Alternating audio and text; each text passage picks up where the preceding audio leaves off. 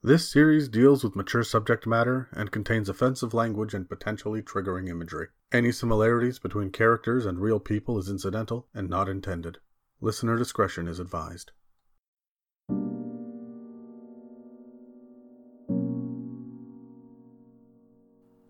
Hello and welcome to another episode in our tale of mystery, insanity, and terror. I am Adam, the keeper of arcane secrets, and this second series will continue to use the Call of Cthulhu 7th edition rule set to explore the cults, monsters, and cosmic horror that are set in direct opposition to our intrepid investigators.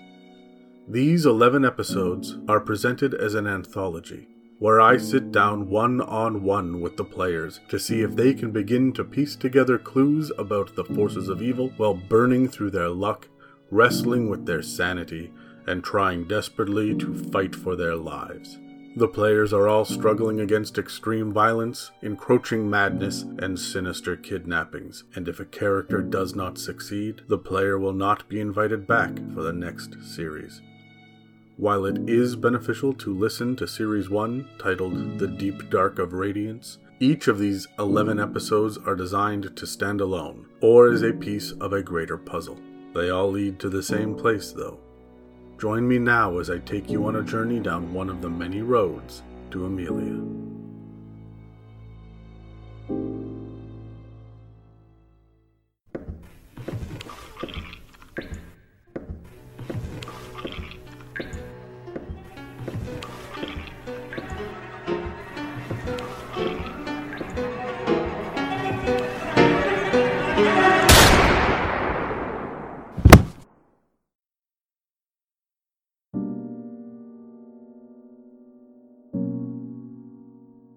It is Monday, November 13th, 1922, and the Great War is still a fresh wound on the minds of most people.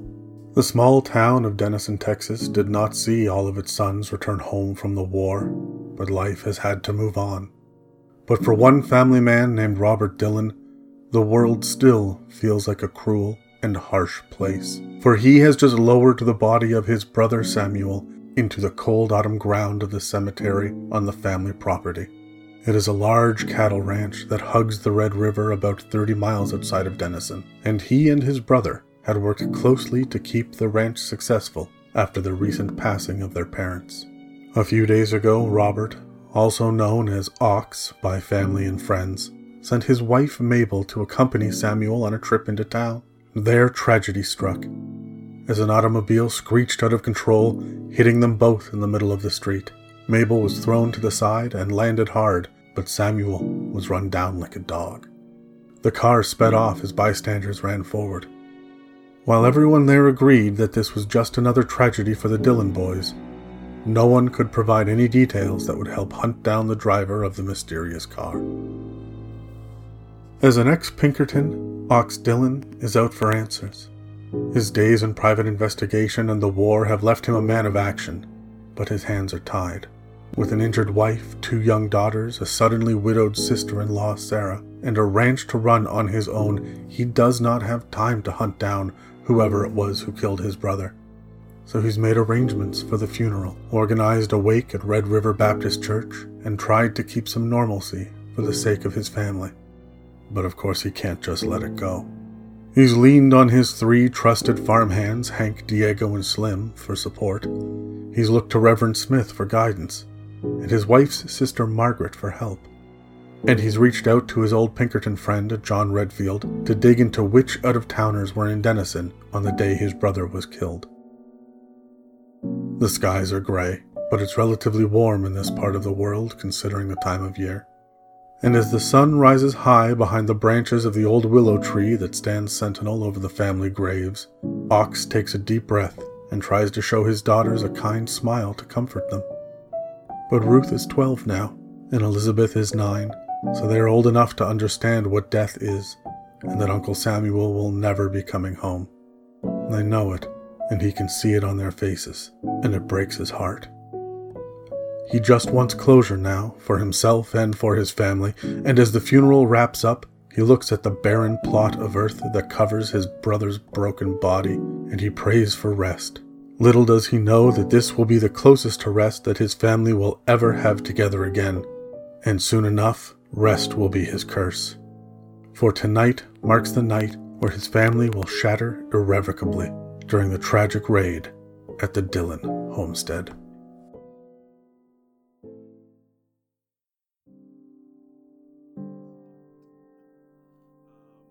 The funeral has just ended. There are 50 plus people standing around. Some have come in from town, some have come in from out of state, including your wife's sister, Margaret. Everyone is walking through the plot that is on your own ranch. It's the family plot that is off in the corner of your own property. You guys have how many acres? 50 plus acres. It's close, but not very close. You you aren't able to see it from your own bedroom window. Let's It's a say. lovely spot along the Red River under a willow tree. There are a number of graves that are there for the last few generations aunts, uncles, your grandparents, and, and so on, uh, and now your brother as well. You are there with your surviving family, which is your wife, your 12 year old daughter, Ruth, and your 9 year old daughter, Elizabeth. There are the three ranch hands, who are Diego, Hank, and Slim. They are your year round helpers. And everyone is very somber. The sky is gray. And while it is one in the afternoon, there's a chill in the air. The people that are there are all family friends. They're people that you've known for years. Some of them have seen you grow up. Some of them were a major part of your childhood. There are not as many people there as you would hope. We are just a few years after the war, and things have been not great around here since. Since your parents have passed away, and now your brother being hit by that car out in the street. The first casualty of vehicular manslaughter in Denison, and nobody knows how to handle it. They're calling it an accident, and there's no investigation. There were dozens of witnesses, and somebody hit him and drove away, and no one recognized the car. There are a number of vehicles around, especially in a city that size, but most of them are recognizable, and people don't travel too far from home. So you tend to know who the vehicles are, and this was someone who was probably passing through. How does this make you feel? I'm incredibly sad. Uh, my brother and I were close, and and uh, I'm just so angry. I don't know who could have done this, and and uh, so I want to talk with everyone who who was present, who knew my brother, and uh, want to celebrate his life, and and uh, talk with everyone who attended, and and see if anybody knew about this car, and kind of casually mention it in conversation and and kind of see if anybody heard or saw anything. Now, your wife was there. She was actually hit by the car as well, but she was just clipped in the hip and fell down, whereas your brother was hit squarely. Um, how does she feel about this? Oh, she's in a terrible state. She's fine physically, um, little sore, um, but uh, but any talk of it with her is um, just brings her back to tears. And so when I'm in the house with her, um, with my family, I we don't discuss it. You know, I know her part of the story, and that's about it. But I, when I'm not with them, I casually discuss it with others and try to find out what I can without her finding out that I'm searching for answers. Do you have anyone else helping you in this in this search for answers? Any of the farmhands or anyone else that you are confiding in or talking to? Yeah, I've got a buddy. Um, his name's John Redfield. He's a he's a local investigator with the Pinkertons in Denison, and so he's well, he's not a police officer. He is an investigator, and so I'm chatting with him and trying to see if he's got any connections or if he knows anything. And he's kind of the he's my buddy from from when we worked together in the Pinkertons. He's not here at the funeral. He's looking for answers. He is trying to find out if anyone saw a uh, any details. He's asking around the community because as much as gossip spreads, people don't like to talk and get involved in other people's business. Yeah. Uh, so he's putting the appropriate pressure on the appropriate people and wondering, you know, are there any gas stations or places to fill up that would have had this car go by? Uh, and there must have been some sort of damage to the vehicle when this happened. Absolutely. And so he is out and about looking for this, um, and so he's not. Unfortunately, he's not able to attend the funeral, which means that, like I say, there's a little over fifty. This is a small turnout for a family uh, like yours yeah. with roots to this community. Now you're outside of Denison, a few miles, right? We're not talking five. We're talking thirty.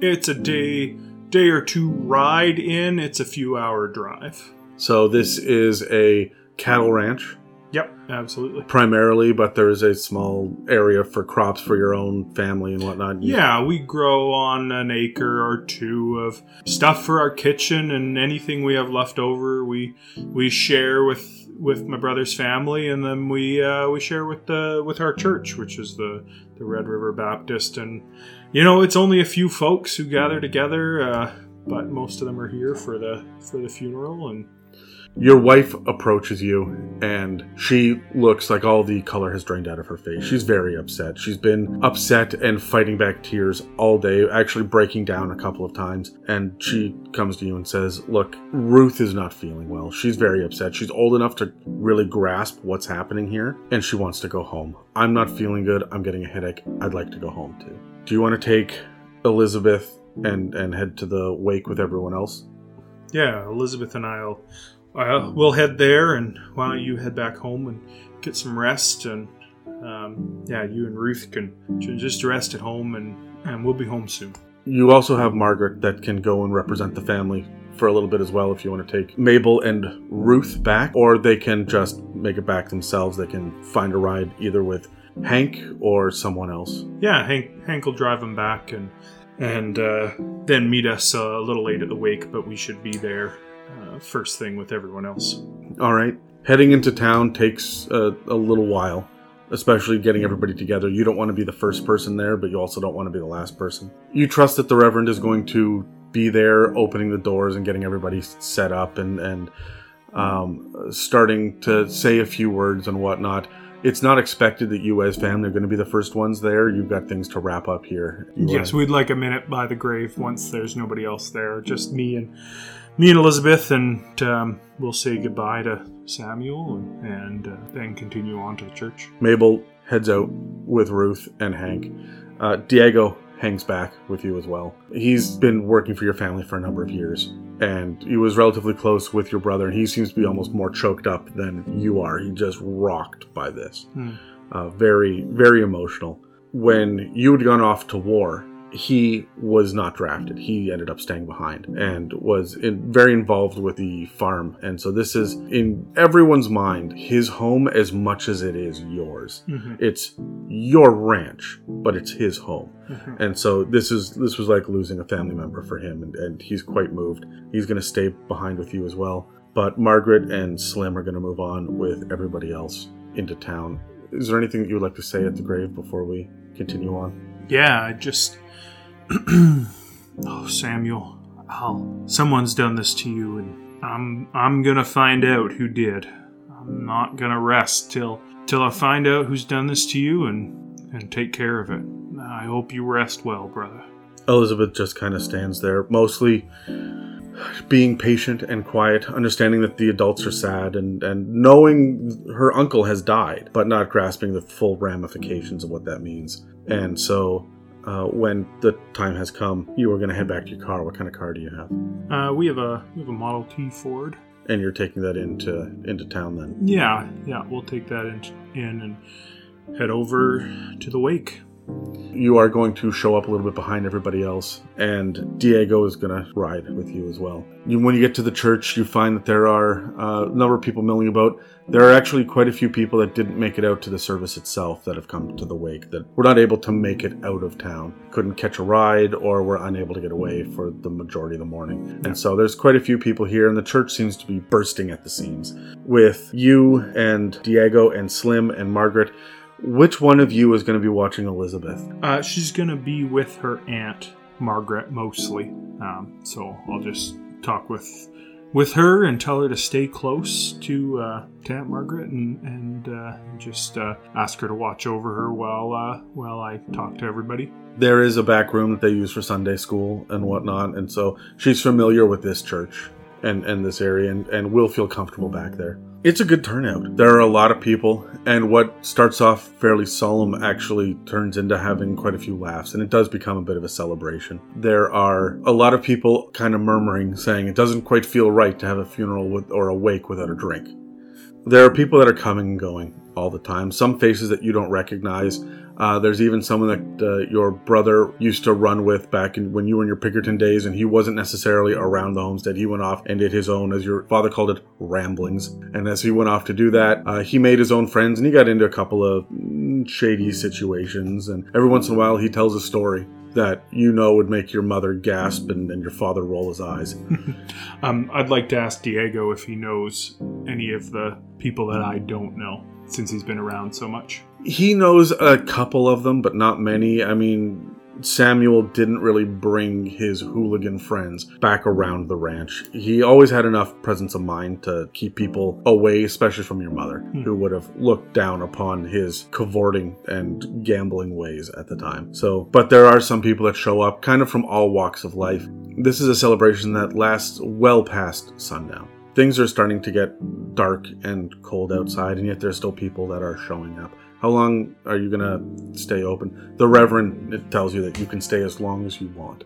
Yeah, I'm I'm not gonna stay to the end once things start getting dark. Kind of when people start leaving, I'll be, you know, a third of the way or or a third left of people. I'll probably head home after Okay. that. Who- Are you gonna leave anybody behind to to wrap up on behalf of the family? Yeah, I think Diego and uh, Hank can can stay on behalf of the family, and and I can take Elizabeth and Margaret home.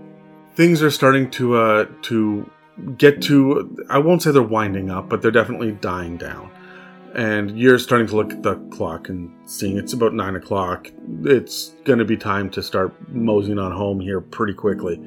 However, you notice that uh, Slim is hasn't been around for the last 25 minutes or so. Um, now he's a bit of a chain smoker, so that's not surprising that he would be out on the side of the road talking to the others. There's a bit of a parking area as well um, beside the church. It's it's really just a field that has got less and less grass every year as people are parking their cars there. But you do hear someone uh, come into the front door. Someone that it's not a voice that you recognize off the top of your head, but that doesn't mean anything. There's dozens of people here, and uh, and they say there's a fight out in the parking lot.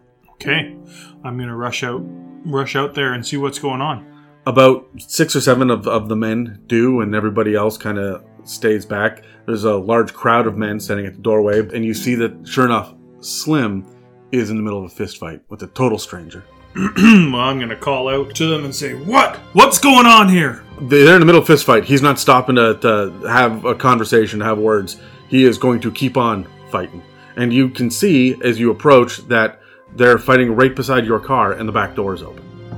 I'm gonna grab a few of the guys from around me that I know, and we're gonna go break up the fight. We're gonna grab this guy and we're gonna grab Slim and pull them apart and find out what's going on.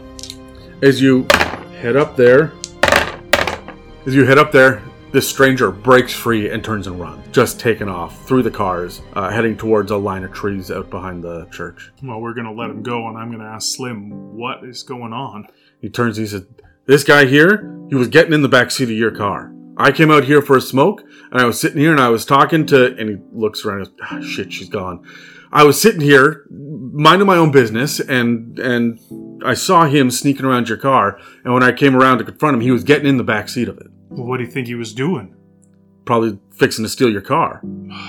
Just what I need today. Uh, and I'm gonna go take a look at the back seat of my car and see if there's any damage. Sure, why don't you give me a spot hidden? Okay, that is a 32, and that is a hard success. Yes, you look in there and you see that there is actually a, uh scrap of paper. Oh, well, I will grab that scrap of paper. And on the scrap of paper, all it says is Amelia, October 13th. Amelia, October 13th. No year on it, just the day. Just October 13th. So one month ago today. So weird. I'm gonna show it to uh, to uh, Slim and Hank and Diego and see if they know of anything. Uh, they don't have any idea who Amelia is or what happened a month ago. Sounds good. I will uh, make sure to show it to John um, next time I see him. Slim is going to come in and he's a little roughed up. He's got a fat lip and, and a black eye. Yeah. There was quite the fist fight here, but he's a little shaky on his feet and uh, he's going to come in and sit down in one of the pews in the actual chapel portion. Yeah, I'd like to do uh, check him out, do a little first aid if I can on him. That is a six. That is an extreme success. He only gets the one hit point, even on an extreme. As you sit there and kind of help him put pressure on his face, and the Reverend comes out from his apartment in the back with a slab of meat to put on the on the shiner. Uh, you, you sit there and talk, and he's just he's just livid. He's that what an ass. What kind of man comes in during a wake to steal a car? I can't believe it myself. You are having a string of bad luck. Yeah, absolutely. Yeah, well, that's um, I'm just gonna have to talk to John about it and see what he knows. You you, Damn car thieves. you think this was this was part of the Could be. I found I found this piece of paper in the back, which which isn't my writing and wasn't there before, and it says Amelia, October thirteenth, and I don't know anything about it. um, the Reverend is still standing there, and he says, "We there's not an Amelia in town, as far as I know. At least not not at this church." Yeah, well, I'll I'll talk to the authorities and see, but I don't have a lot of hope that they're going to be able to do anything about it. Margaret is gonna come in now and start to fawn over Slim, uh, who's got this this black eye. And what is happening? They say there was a fight outside. It's okay. It's okay, Margaret. The guy ran off. Um, he was he was trying to steal the car, we think, and uh, but we scared him off. Slim Slim saved the day here and uh, saved the car, and yeah, I don't know what's happening these days. Just, I think that it's about time that we left. Absolutely. Okay, why don't you uh, you and Elizabeth get ready, and uh, we'll head home. And the Reverend says, "I'm going to close up. I'm. It's time for everyone to leave. If there are ne'er do wells around, it is time for them to to move on, get their cars and themselves home safe." Yep, I'll make an announcement to everyone and thank them for coming, and um, and tell them that uh, it's time to head home and um, stay safe out there. Why don't you give me a uh, charm check to see how diplomatically you can do this? Wonderful. That's a 50, and that is not a success. So you do hear a lot of people kind of groaning, and the festivities are still going. People are still talking, and someone else says, "You know, we're to head down to the diner if anybody wants to come join us down there." And so you can tell that you shutting down shop is a disappointment, but is understandable, and people are going to move on. Y'all don't have to go home, you just can't stay here. As everybody starts to shuffle out and whatnot, the Reverend shakes her hand and, and thanks everybody else. Elizabeth is tired, whiny, tired nine year old, and is probably going to fall asleep in the back seat on the way home. I'll pick her up and carry her to the car. Uh, you're taking Margaret and and who else? We'll take all the guys since we're closed up, so Diego, Hank, and Slim will ride with us as well.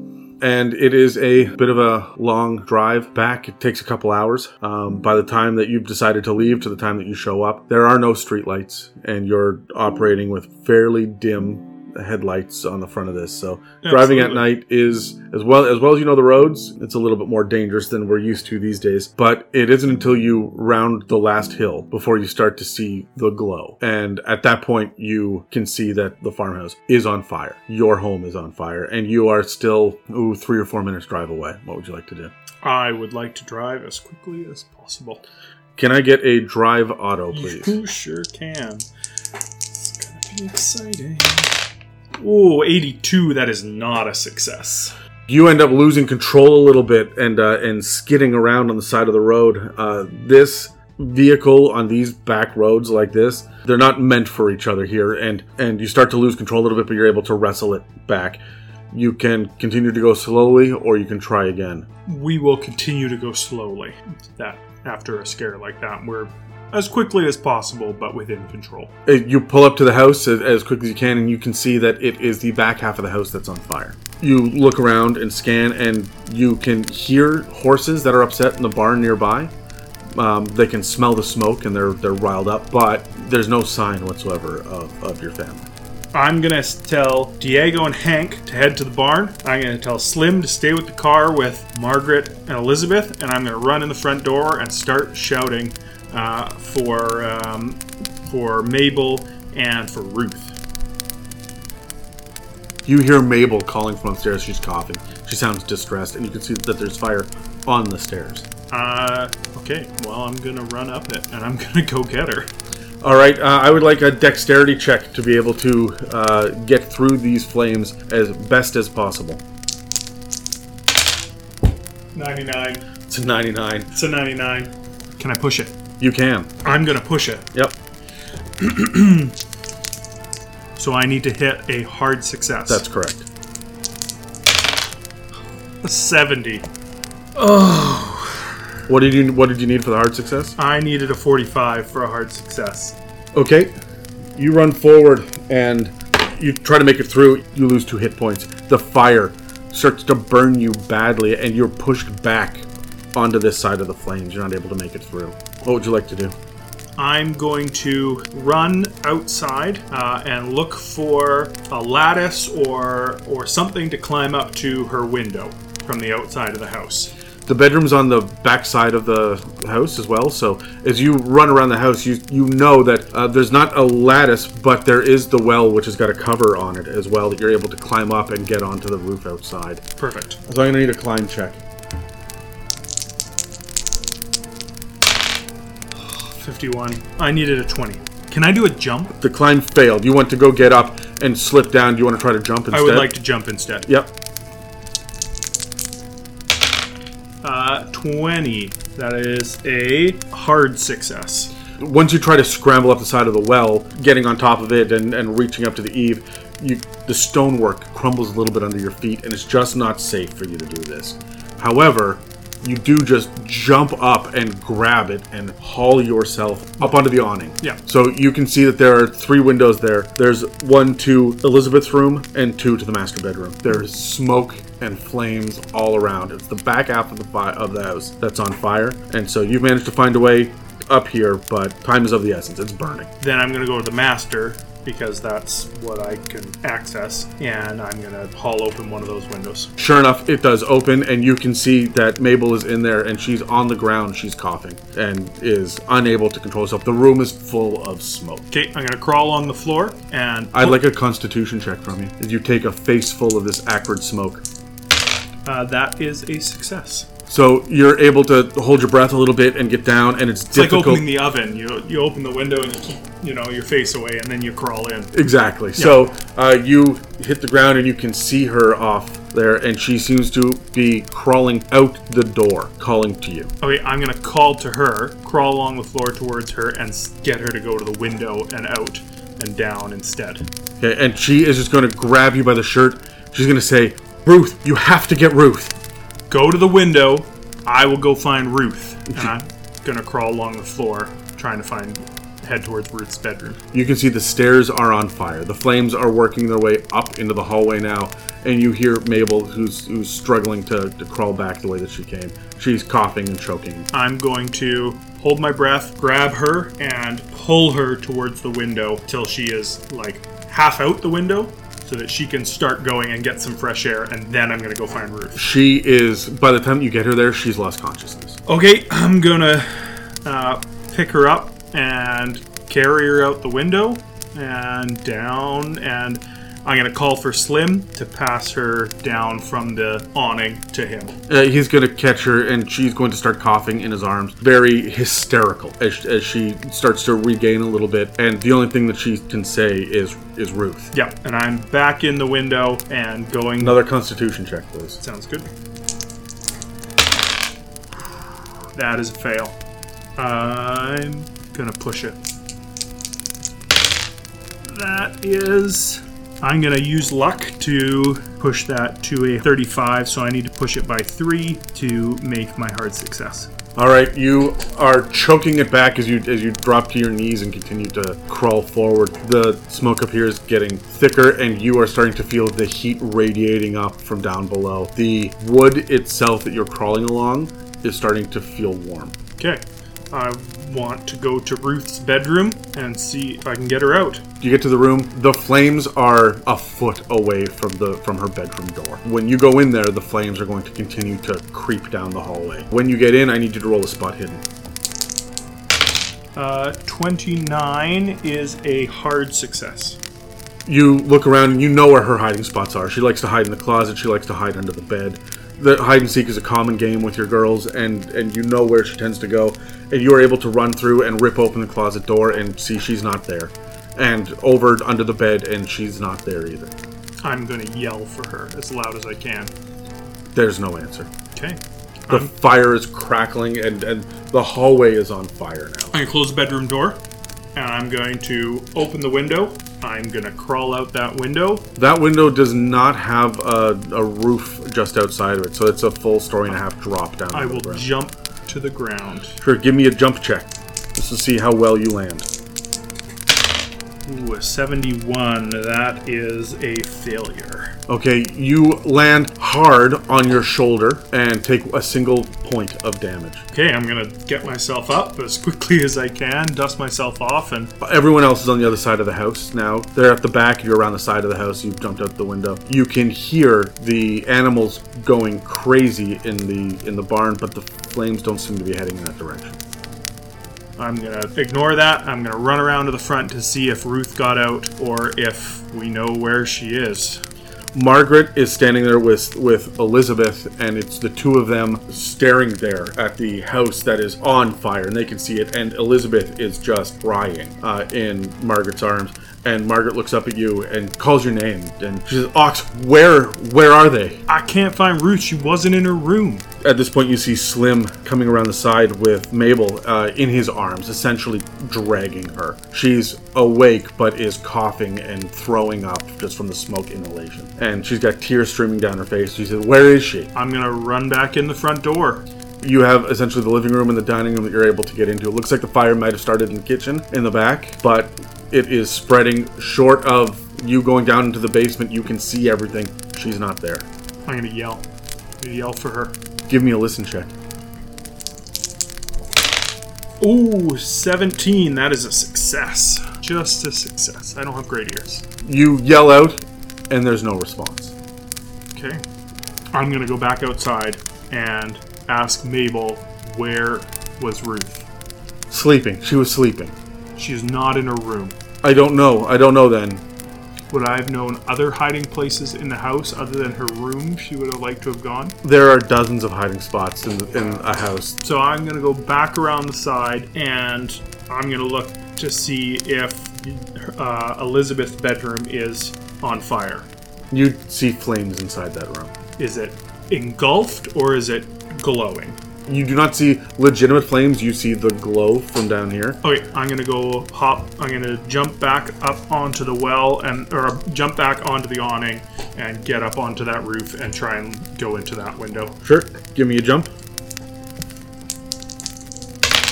Uh, that is a 24, which is a hard success. You're able to pull yourself up. The adrenaline is pumping now, and you pull yourself up onto the roof and head over in the window, and you can see that it is just the reason that you see glow and no specifics is because it's filled with smoke, and it's the the smoke that is that is lit up in here, so you can't see through the pane. Okay, I'm gonna stand beside the window, open up the window. The um, window's locked.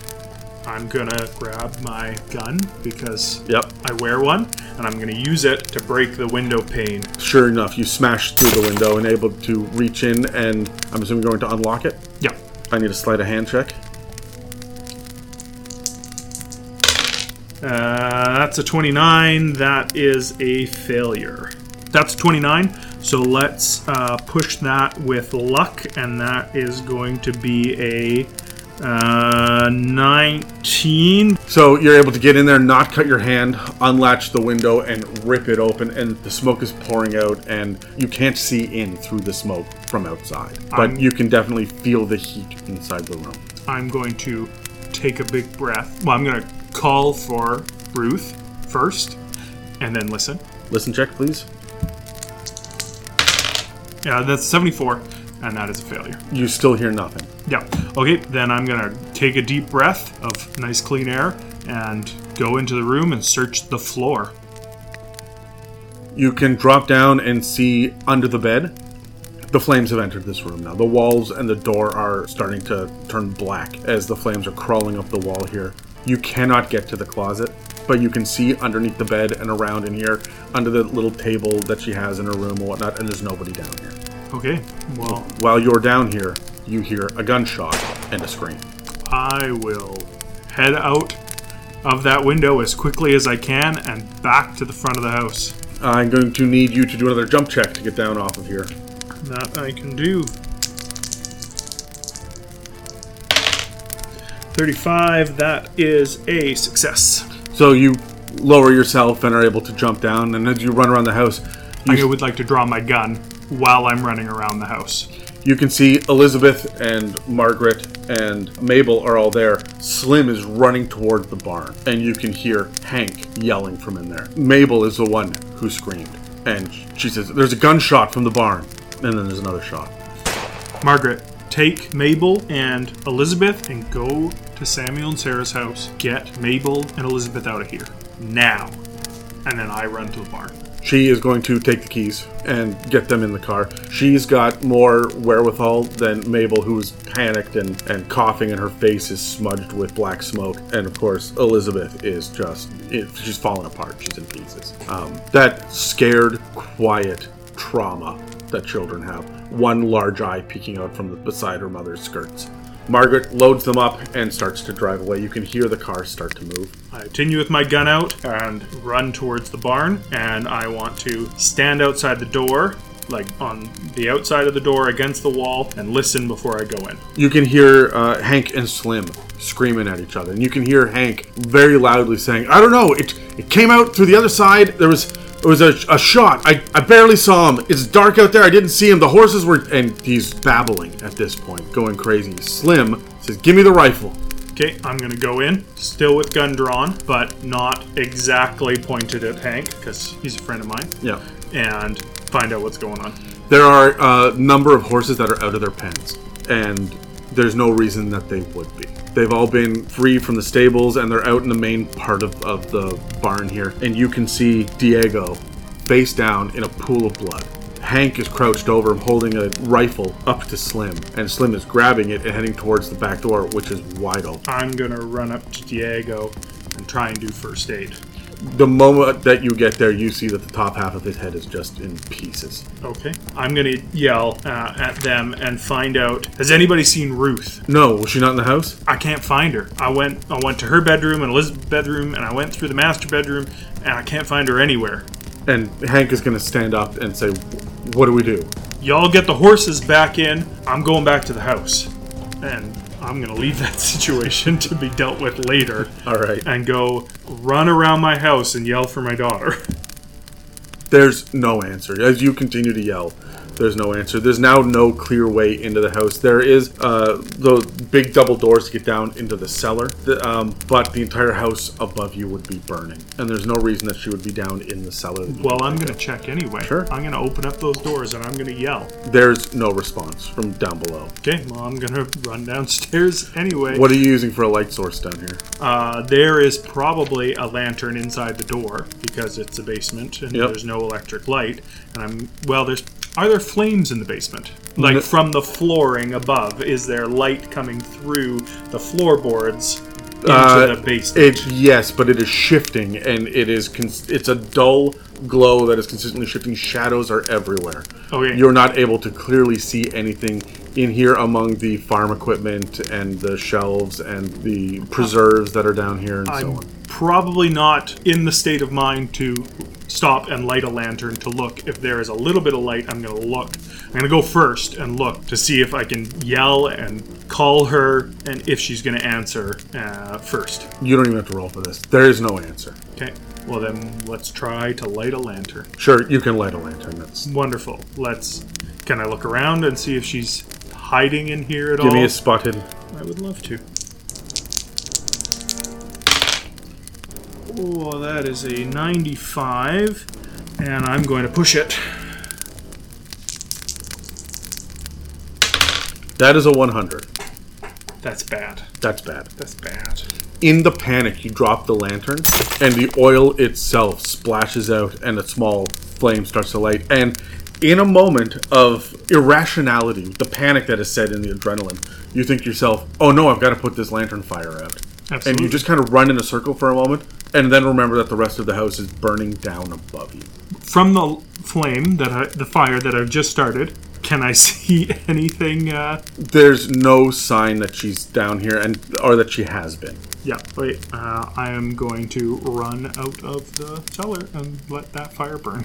As you come up out of the cellar, you can hear Slim and Hank yelling, but they're obviously yelling at the horses. They sound panicked and upset and under an extreme amount of stress, but there doesn't seem to be an immediate danger from that direction. Uh, and that's when the siding of the house beside you suddenly just blows up, and then you hear the gunshot. Where is the gunshot? Somewhere in the In the hills. darkness. I'm gonna run around to the other side of the house. Okay. Is there anything that you would like to do while you are running? Uh, yell for Ruth because I still haven't found her. Again, the ground beside you just kind of there's a small explosion, dirt goes flying, and then you hear another gunshot, and you hear Slim screaming out, "More gunshots!" Okay, I'm gonna run around to the opposite side of the house. I want to run around so that the house is between me and where I think the gunshots are as quickly as possible. And now you're standing around at the front of the house again, and the house itself is just ablaze. You can feel the heat pouring off of it. There's no way in now. Any everything in that house is gone. The flames are taking it all, and it's raging enough that you should be a little concerned about it jumping to the barn at this point. But it doesn't seem to have done that yet. It's cold enough out in the night wind that there may not be uh, sparks jumping between the buildings, but it's a real possibility. you hear Slim calling out for you, boss. Okay, I'm gonna run to the barn as quickly as I can. And there's going to be another shot in the darkness. I'd like you actually to roll a dodge. Uh, 40, that is a success. So you actually hear it go whistling by your head and then dive into the barn. Slim is sitting there, rifle loaded and ready to go. There's another rifle, uh, there's a couple of them that are up against the wall that you guys have used in the past to hold off coyotes and whatnot. And so these are little 22 pea shooters, right? They're not meant for any sort of real combat, nothing like you like you had in the war. Uh, but it's something. And Hank is making a run for the other ones over by the back door. And Slim says, "Who is shooting?" I, I have no idea. So I'm gonna pick up one of the rifles and uh, I'm gonna say, let's grab a horse, get saddled up, and let's get the hell out of here. And I'm gonna start saddling up the closest horse. As you are starting to do that, you see that uh, Hank is peeking around the corner out the back door, and he turns back and he runs over to you and goes, "I think I see somebody laying down on the hill." Take a shot. Okay, he's gonna roll over. He's not a good shot, and he's got some penalty dice, but he's gonna go back and, and take a shot and miss, and there's gonna be another shot that comes back and and clips him. And Hank ends up going down, taking four points of damage. He gets shot in the shoulder and falls. This is half of his hit points and is considered a major wound. So he's got to roll a Constitution. So he's still conscious. Okay. So he goes down screaming, clutching his shoulder, says, I've been shot! I'm gonna run over and grab a piece of something and tie it off quickly. Do a first aid as quickly as I can, and Slim runs over and closes the back door good call, Slim. and starts loading up another horse as well for himself. He says, Where are we going? Samuel's house. Okay, uh, I'm going over the hill to do it. I'm not taking the road. No, do it. Take the trails. Can I do a first aid on Hank? Yep. That is a 55, and my first aid is 60, so that is a success. So this is going to stabilize him, Yep. right? And he's going to heal one hit point. So Perfect. there is sounds someone trying to open up the back door. All right, I'm gonna haul him. Ooh, I'm gonna shoot through the door with my revolver. I like it. How thick is this door? Uh, standard barn door would be two by sixes on two by four frames, so I'm shooting through a two by six basically. But So- this this is a Magnum, right? That's a 45. Yeah, Colt 45 Peacemaker. So it's going to have no problem with that. Oh yeah, no, this is gonna be tissue paper. So Yeah, you yeah. go go right ahead with this. Wonderful. Uh, do you know where exactly you're gonna be firing? Well, if he's if if I hear them trying to open up the door, they're grabbing the latch, so I'm shooting presumably a right-handed person. I'm shooting just to the what would be my right of the latch, which would be center of mass generally speaking. Oh, that's a that's a 1. That's a one. That is a critical success. That's a critical success. Normally, what is it? Uh, a D10 plus 2. So it just counts as ten. Plus two is twelve. But now you roll another d10 on top of it. 5. So that's 17 points of damage. You pull the trigger. There is a scream that gurgles for a moment and then a thump on the other side of the door, and there's now no one pulling on the door.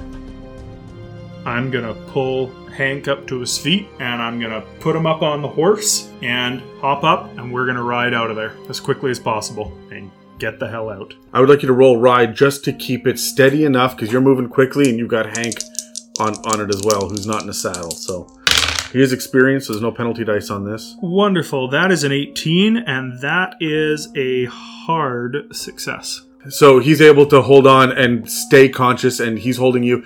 He actually reaches around uh, while you're riding and reaches for your colt. Says, "Let me hold this with his other hand." Yep, go for it. Don't lose it. And he's, he's his head is on a swivel, looking around for anything, but there doesn't seem to be any more gunfire. The house is burning down behind you. Slim is got his horse saddled up, and you can see that he follows for about hundred feet and then breaks off right. And you know that he's going to take some back trails there, just splitting up. Yep. I'm also going to take some trails that aren't the main road there. When you get about halfway there, Hank is going to say, "We, we got to stop. We got to stop. Hold on. You got to let me down." Okay, I'm gonna pull back. Whoa. And stop my horse and let him hop down. And he's he's injured. He's got a gunshot wound in his shoulder, and but he's going to turn to you and, and say, "Here, you give me the rifle, and you take this. I'm going to go back." Go back? Are you crazy? If they're burning down houses and they're and where did they even come from? They must have come in a car or a horse.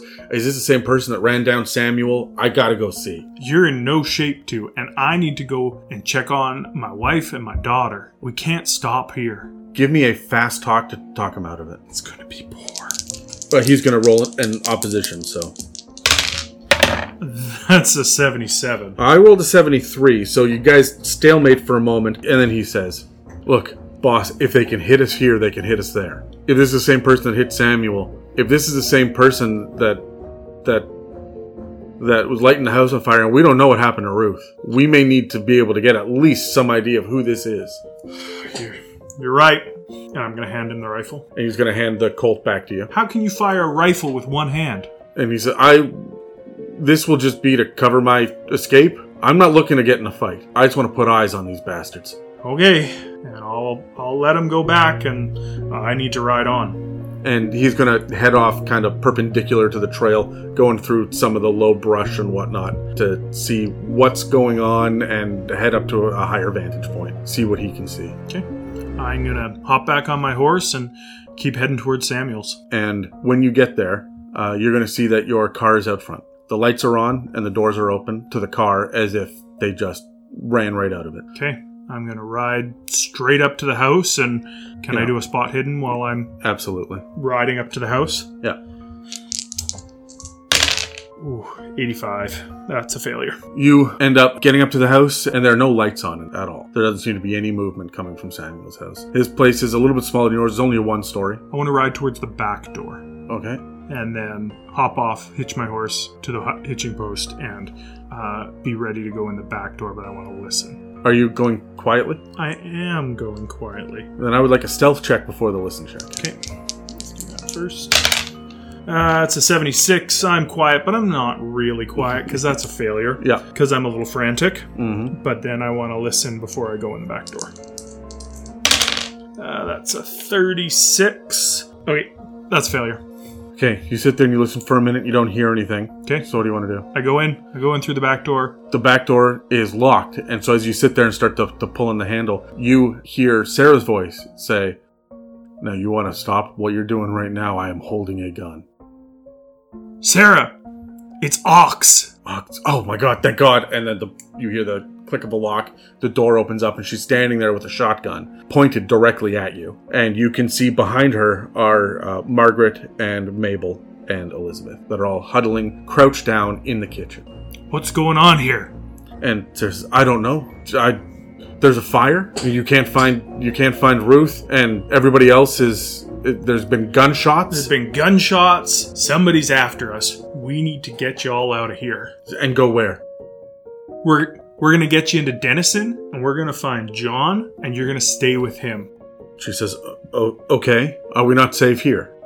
Well, you, if you ain't safe at our house, you're not safe here. So you're gonna get in the car, all of y'all, and you're gonna head to Denison uh, as quickly as you can, um, but not passing our house. You're gonna go find. You're gonna go to John's house. Uh, hopefully he's home, and you're gonna stay there because that's the safest place you guys can go right now. And she turns to Margaret and she says, You drive, and I'll ride shotgun.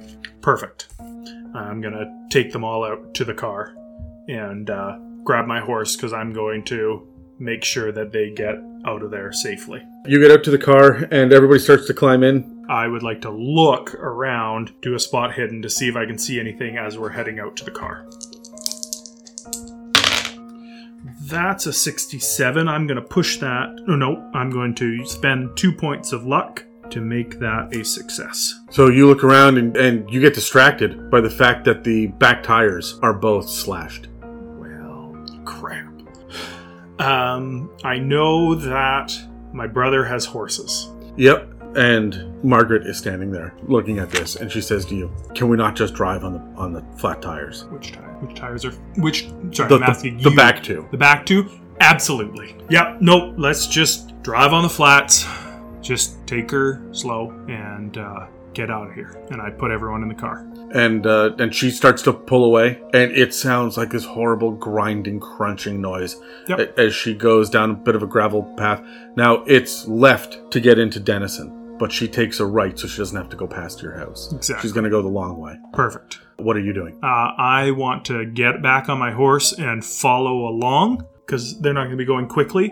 I should be able to keep up with a horse, but kind of off to the side. And I want to follow the car for five, ten minutes to make sure that they're seemingly out of danger. And then I want to turn around and head back to our house. Okay. There is no danger that presents itself during this this short ride, and then you're heading back to to your house and not not Sarah's. Yeah. Okay. yeah, I think uh, I think I want to know what's going on, and so I want to head back a trail and quietly and stealthily to to my house and stay on the outskirts and see if I can see anything. Can I get a spot hidden?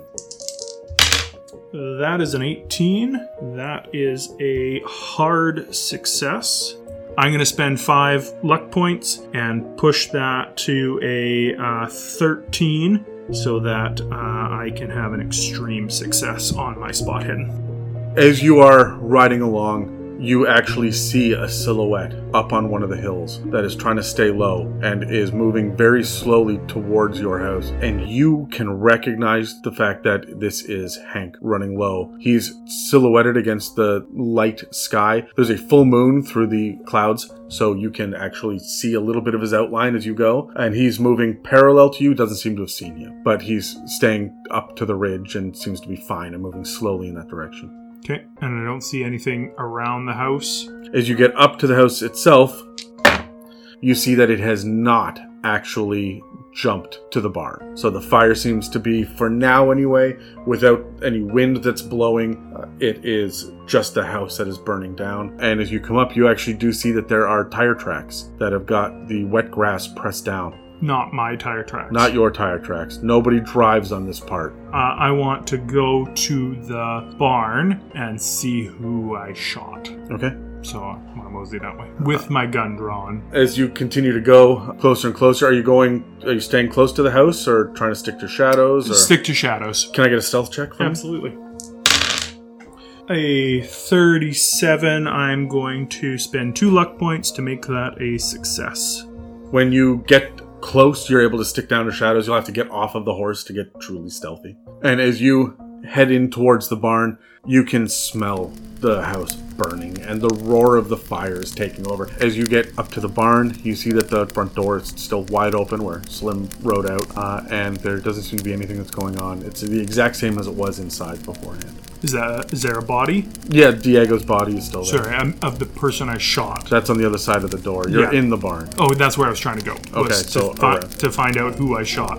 Okay, uh, you turn the corner and you see that there is a, uh, it's like a man, face down. You're not able to see exactly who it is. Yeah. Face down, wearing some sort of uh, cloak with a hood up. It's a black cloak, seems to have red trim on it. Okay. I want to turn him over and take a look to see if I recognize him at all. Yes, can I get a sanity check from you? 70. Uh, that is a failure.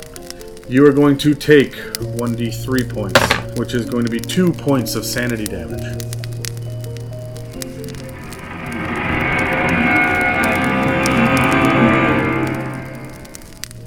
As you flip it over and see your good friend, John Redfield, with a rifle clutched in his hand, dead with a hole blown through his chest. I'm gonna stare in shock. What is going on?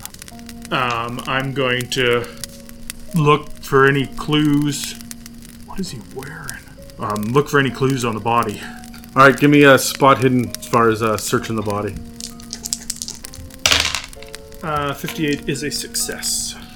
As you are searching through, you see that he's wearing just his regular clothes underneath, and he's actually got a Pinkerton badge on his belt, which is standard for him. He's got a small revolver as well, and um, his wallet and his keys to his car, which is probably, I guess, parked around here somewhere. And he's got this rifle clutched in his hand, and the rifle is it seems to be old, like Civil War era, almost a musket. It's a little out of place, but the thing that you do find on him is a uh, letter.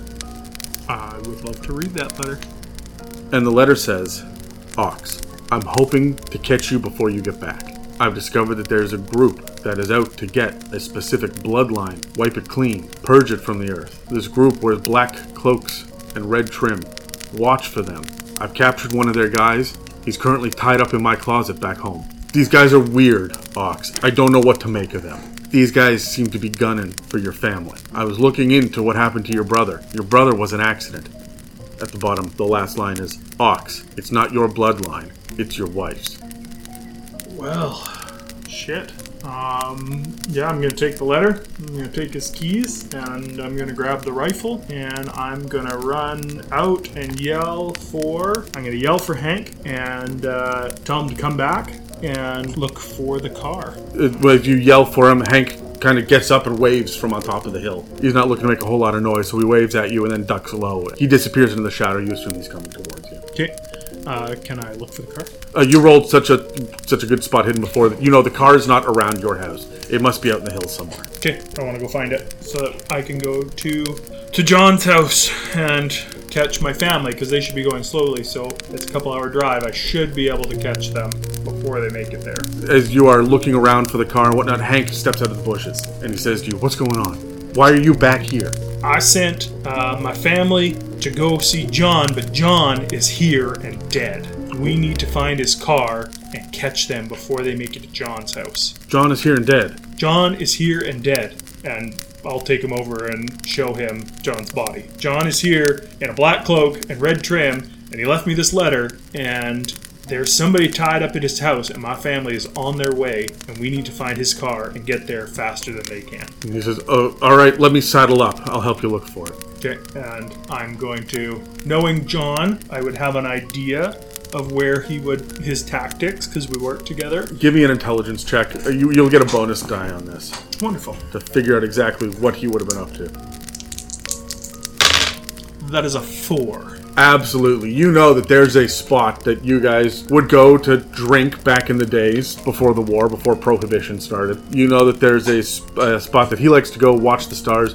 He's been known to take a lady out there once or twice himself. A little hollow around the corner. Yeah, and so chances are good that he's probably parked the car there. Okay, I'm gonna head straight there. Are you waiting for Hank? Nope, nope. I'm just going. Uh, when you get there, uh, you see that there is someone at the car. A dark figure that is moving around. It's got the back door open and it seems to be rummaging around. I'm gonna lay flat as I come up, and I've got the rifle. No, it's a musket. It's like a musket, yeah. Is it loaded? It is. It's a 58 Springfield rifle musket. The damage is 1d10 plus 4. You have a range of 60 yards. Wonderful. The use per round is one quarter, which means that you it will take four rounds to reload it. Oh, okay, yeah. The, the bullets is it has one shot, and then it's got a malfunction of 95. I'm gonna lay flat and I'm going to aim and watch and see from the glow of the car if I can see who it is. Uh, the car's not lit. Not, car's not lit. Okay, so the glow of the moon. Sure. and see if I can know who it is or be ready to fire. Oh, how far away am I? You're about 60 yards. Wonderful. Give me a spot hidden, but you will have a penalty die on it because it's so dark. Uh, 78. I'm gonna spend some luck. So 78, I need to use 13 luck to make that a success. So you see that this person is rummaging around in the back, then stands up and closes the door, and then heads around behind and starts to lead a horse that you hadn't seen from behind, and starts to get up on it, and you recognize Slim. Okay, I'm gonna stand up and yell for Slim, Boss, and I'm gonna run up. boss, Eh, who's with you? Hank, Hank's on his way uh, over. And he's going to curse loudly and grab you by the shoulder and say, "Quick, over here, into the bushes." And he's going to pull you off to the side, Okay, I'm gonna go with him. and he's going to hand you a scrap uh, paper in his hand. He's going to say, "You need to see this." I'm gonna read it. Can I get a library use actually to see how well you you're able to I decipher this? Put some ranks in there. Ooh, a 29. That is a success. It's scrawled in almost panicked handwriting, and there's drops of blood on it as well that you could recognize immediately. And this is definitely in John's writing, and it has on it a number of names and a number of locations. A lot of the names don't mean anything to you, and one of the locations has a date beside it, and that is the Ox Farmstead, and the date is today's date. There's another one that says Main Street, and is dated five days ago, which is when your brother was run down. There's another one that says uh, Amelia, October 13th. And the names that are listed there don't seem to be English names. They're English letters, but they're all kind of mashed together till it gets to the bottom and it lists a, a few names, first names, and you see uh, the names listed out are Larkin, Randall, Sydney, Henry, and Richmond. Richmond is circled and Henry is underlined. Do any of these names jump out at me as people I know? Not at first, until Slim points at Henry and he says, Boss, Henry. Yeah. Hank is short for Henry. Hank. What happened in the barn before I got there? I was out front with the others. I don't know. I know someone was shooting into the barn.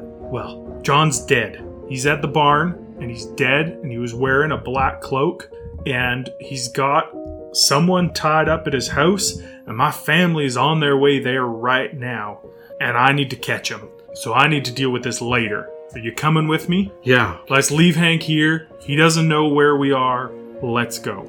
And he's going to agree. He's going to go get in the car. You ride shotgun. Yeah. I, I will take this. What? What is this? He takes the, the musket from you. That's what I got. What does he have? He's got uh, one of the rifles from the barn. Perfect. I'll reload my um, my Colt with the one shot that so that it's full. Yeah. And put it on the seat between us. Uh, no, I'll put it in my holster so it doesn't slide around. Okay, so then I will drive and I'm going to head the shorter way to Denison hmm um, to hopefully catch my family before they get to John's. When you get to the fork in the road, the one that leads you out to the main road, you see that Hank is sitting there on a horse, waiting there in the junction. I'm just gonna pass him and tell him we're heading to Denison. I'm gonna need a fast talk if you don't want to look suspicious. Yeah, absolutely. He's gonna call out and he's gonna say, "We're not done here, boss." Look after the house. Oh, That is a one. one. He says, "All right, boss. Okay, I'll stay here. I'll stay here." Perfect. And I'm gonna try and catch my family. And you're trying to catch up to them, so you're driving quickly. I want a drive auto check from you. Are you sticking to roads? You cutting through fields? They're gonna be on the roads, so I'm gonna stick to the roads because I don't want to miss them. Mm-hmm. Um, but I am taking the shorter route. Uh, that's a 67. That is a failure. So again, you're going to start driving along here, and it's going to get a little bit rough driving, and you know that you're not going to be able to help anybody if you crash this car. Yeah, I don't want to go crazy. I want to go faster than they will go because they've got no tires on the back. But I don't want to be crazy driving. Chances are you'll catch up to them before the outskirts of town, Yeah, exactly. as as is, but you're not going to be able to catch up to them before that. Yeah. So Sounds good. You are driving for a while, and Slim is talking out loud, trying to put it all together in his mind. So, so John was wearing a cloak because he's one of these guys. So, so John is John is one of these. No, where would he get the cloak? I don't know. Maybe somebody put it on him. Maybe he's one of these guys. It doesn't make any sense. And what's this? What's all this about bloodlines? Uh, I couldn't tell you. There, there's the names in the paper, but it's not my wife's bloodline. None of those. Maybe these are the the bloodlines of the people in the cloaks. Uh, I've got no idea. And he stops. He says, "Okay, okay, okay. What's the plan, boss? Where are we going from here?" We are getting my family, and uh, and we gotta find someplace safe. We gotta go cops, or we gotta go to Margaret's in Arkansas, or What about Ruth? I don't know. But I, I can't I can't ignore the rest of my family. Maybe Hank can find her. Maybe she ran off into the darkness. Maybe these people have her. I don't know. You continue to drive, and you you're getting close to the city now, and the roads are starting to become paved. And as you get closer and closer, there's still no one out in the roads, no sign of them. And you get into the city proper, and there's no sign of them. I'm gonna go straight to John's house. And when you get there, your car is not parked out front. I'm gonna park a block or so away and think they're not here. Did we miss them? Slim says, "If they're in trouble, what are we going to do about it? I don't know, Slim. If they turn around and they go back, Hank's going to be sitting there waiting for him." Did we pass them? Did they did they crash off the road? Okay, let, let's go back. We'll go slow. I'm gonna look at my pocket watch Yeah. and think how long should it have taken them to get here? This is really the first opportunity that you've had to breathe this entire time. Yeah, And I want you to understand that your daughter has gone missing. yeah. I would like you to roll a sanity check for this. Yep. Ooh, that's an 80. That's uh, not a success. You're going to lose one sanity point on this as you start to panic.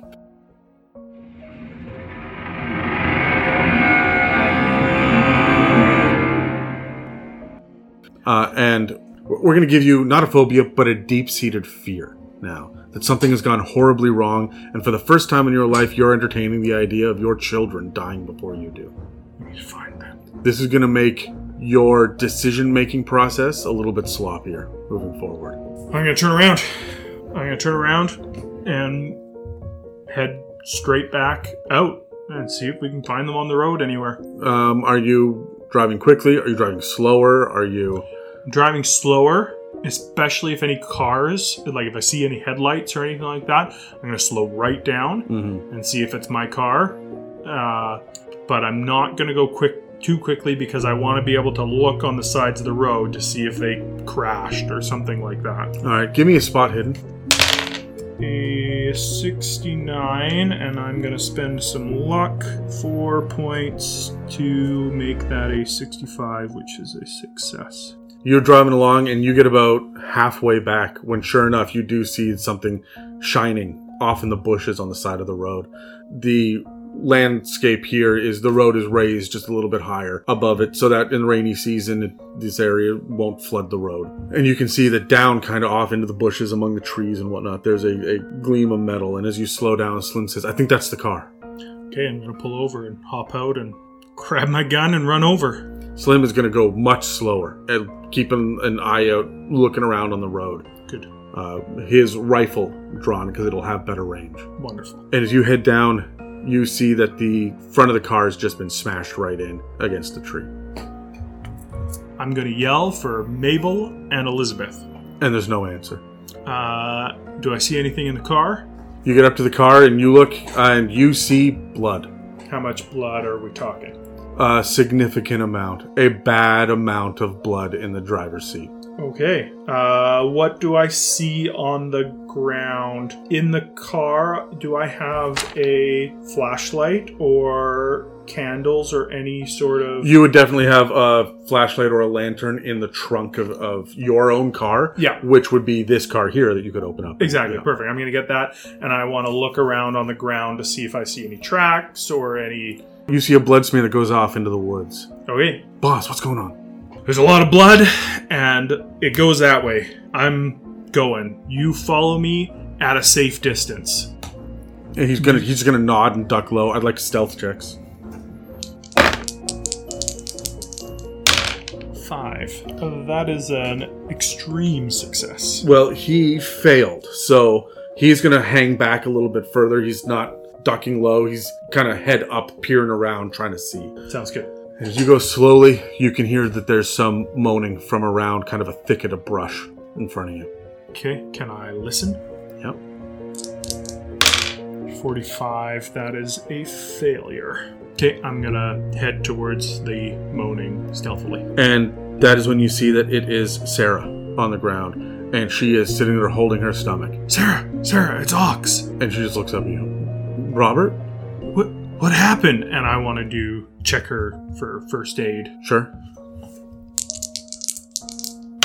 Oh, 80. I'm not in the right frame of mind right now, so that's a failure. Uh, yeah, as you pull her hands back, you see that she's been gut shot, and it's bad.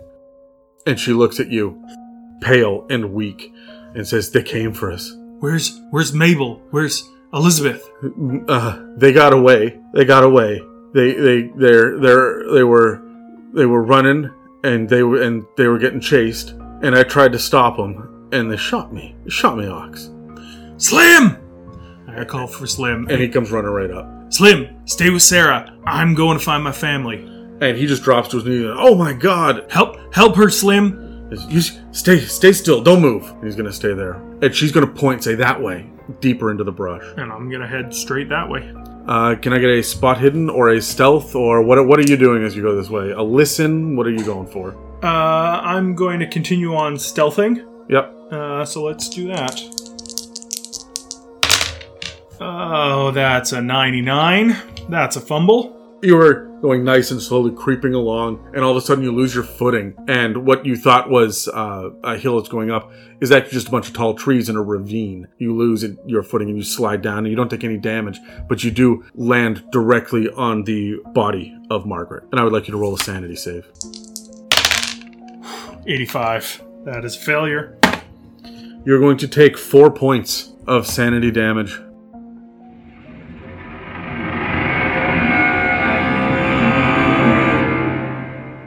We're going to roll for an effect. It's a nine. Phobia. You gain a new phobia. We roll to find out what it is. You land on her, and you see that she has been strangled. Her head is at a very strange angle, and in the darkness, even, you can see the dark marks around her neck as you come face to face with her. You have this incredible fear of anything that has to do with um, strangulation or asphyxiation, a phobia now.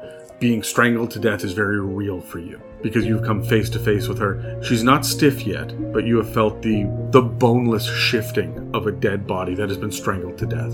That's really terrible. Super gross. Yeah, I'm very upset. Uh, how long? Uh, Still warm. still warm.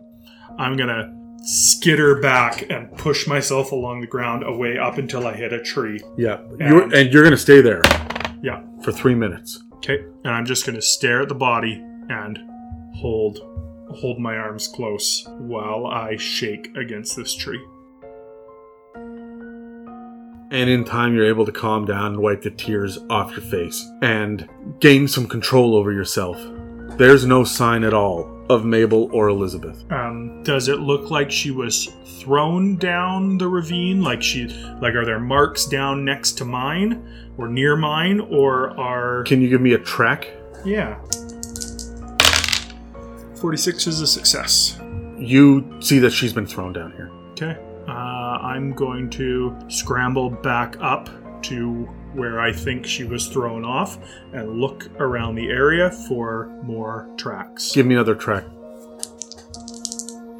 Uh, 27. That's going to be another success. Yeah, I'm going to bend two luck points to make that a hard success. You definitely see a couple of, of tracks. People have been walking here. It's hard to tell what. You can see women's shoes and men's shoes. There uh, are a number of different sets of footprints here, uh, and you see a child's footprints as well. Chances are good that they come this way. Okay, I want to follow those tracks and find them. And as you step through the woods, I'd like another stealth, or are you running? What What are we doing here? No, let's stealth.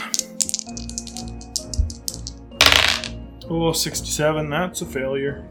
As you start moving through here, trying to be quiet, but obviously this panic is set in now. Yeah. Your family is dying, one person at a time. You, you're losing friends and family. Your your home is gone. You've got Slim and only Slim. And as you move through this area, you're, you're making some noises, and you don't even realize that you're choked up and all, like almost sobbing quietly to yourself as you go. And then all of a sudden, there's the the sudden sound of a fire lighting right up in front of you, and a man wearing a black hood and holding a torch appears in front of you. Where's my family? You need to leave. not leaving without my family. Your family is not yours any longer. They belong to us. I need to find them. Suddenly, two more torches light up one to your left and one to your right. I'm gonna take two steps back. And they all say in unison together, with one voice, You need to leave. I'm gonna take another step back. Where's my family? And they say in one voice, They are no longer yours, they belong to us. Uh, they've got torches. Do they have anything other than torches? You can see they're all wearing these big cloaks. Their faces are obscured. It is dark here. The moon is behind heavier clouds now, and it, there's a chill in the air. They are very, very still. Uh, right hand, left hand? Right hand. Right hand. So, okay. Uh, stature of the guy? They just seem to be standing tall, six feet, standard build as far as you can tell, um, and he just seems to be incredibly still. You can see kind of the hood moving just a little bit, the impression of jaws moving as he speaks, but that is the only movement you're getting from him. Okay, I'm gonna back back out of the light into the woods, and uh, I'm going to find a shady spot and stealth or hide, and kind of out of the torchlight so I can see. I'm going to be loud as I'm leaving, and then as I'm a little bit away, I'm going to kind of stealth into a spot and see what happens with the torchlight. And then I want to follow them as they leave, if they leave. Okay, so give me a stealth check to hide. 30, that is a success. So you hide around a tree and you lose sight of them for a moment as you duck down and hide. And then when you look up, you see that four more torches have lit in the darkness. And the group of seven of them all seem to move together into one group and very slowly walk away from you. I want to follow them, follow the torches, but slowly. Another stealth check. A 15, uh, that is a hard success.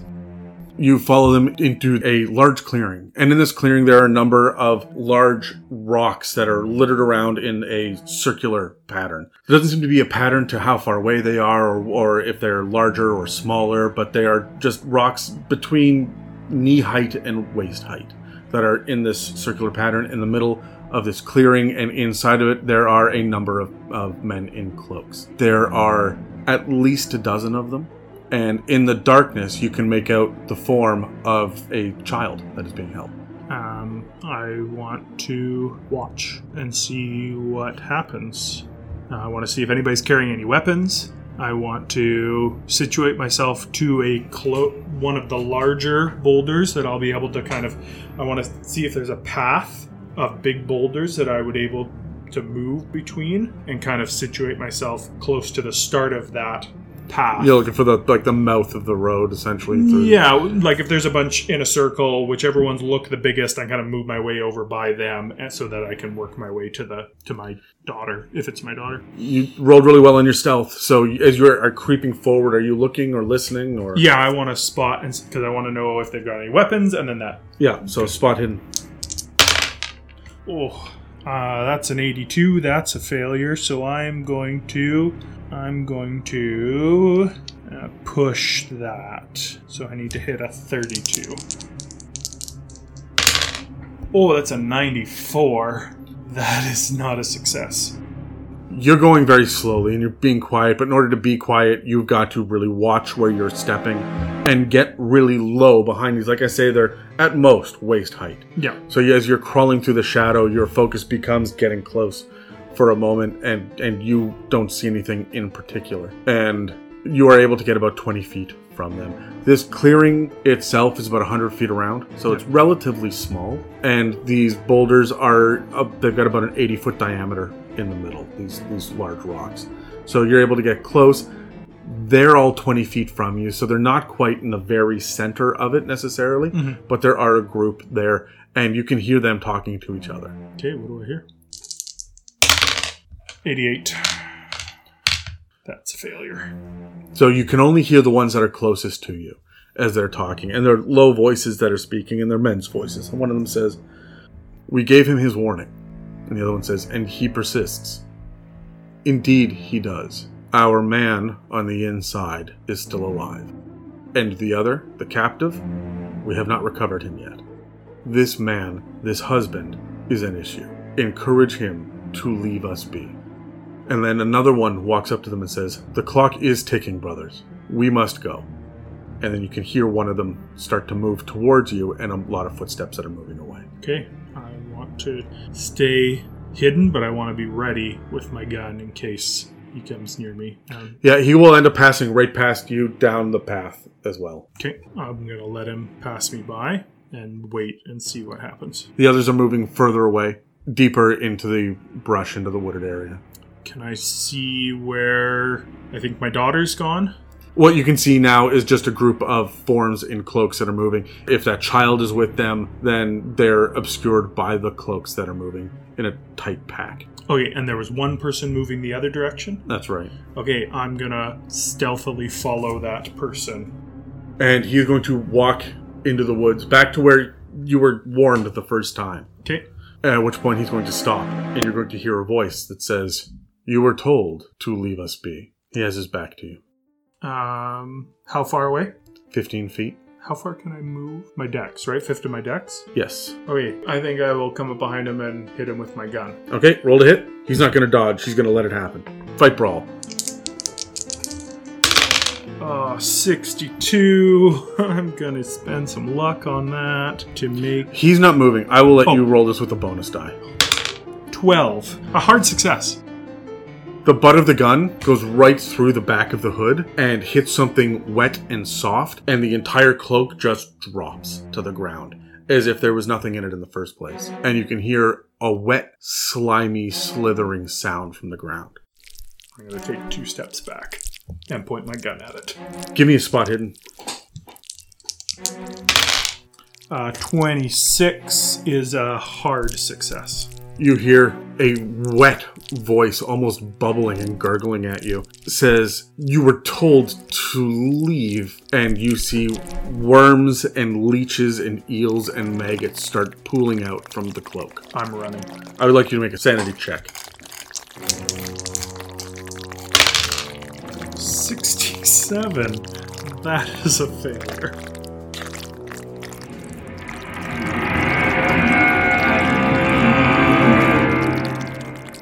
You have never seen anything like this before. This is a horrific situation. It tugs at the credibility of the world in your own mind. So, three points of uh, sanity on this. And you see that it starts to actually get up and move again, and it starts to coalesce into a large ball, this wriggling mass. And two two forms start to, to shape out of the sides of it and become arms with uh, joints or elbows and start to push up and you see a neck start to grow. But at the end of the neck it just gets wider and then there's a gaping hole that seems to be full of just nothing but darkness. And in the center of this darkness you can see stars. Yeah, I really want to run. you can? Yeah, I'm gonna run away. it is going to start to slurp after you moving and it is surprisingly fast. As you move it keeps pace crawling along the ground slithering after itself leaving the odd maggot or worm wriggling in the dirt behind it where are you running Uh, wherever I can. are you running back towards the circle or are you trying to get around it or Uh, to get back to slim where are you going My ideal is to get back to Slim, that direction. Um, but if I can't get past it, then wherever I can go, just running. Okay, as you are running, uh, it's it's chasing you back towards the circle. Are you going to go into the woods to get around, or are you just going to head back? Uh, I will run back. Just keep running. Okay, Wherever um, the path of least resistance takes me. you head back to the clearing, and there are no stones there, Just keep running. and there is no path on the other side of the clearing. The clearing is an is an open clearing at the end of this path. Everything that you had seen before seems to be gone. Is there. There's no path around at all? Whatever the. Oh, well, it's open woods around the clearing. You can just take off into the woods. Okay, whichever. You know, generally, whichever way I think Slim is and the car is, I want to head in that direction through the woods. Okay, I would like a dexterity check as you are running through the woods in the dark. This thing is coming at you. It is keeping pace. Uh, 40, which is a hard success. Okay, you are able to duck and weave as this thing is crashing through bushes and it is slowly getting left behind as you are able to move around a lot of this low shrubbery and, and bushes and whatnot. It has to go through it, right? So it keeps hitting it and then kind of morphing its way around the branches and through the leaves Yep. and resolidifying and continuing to chase after you.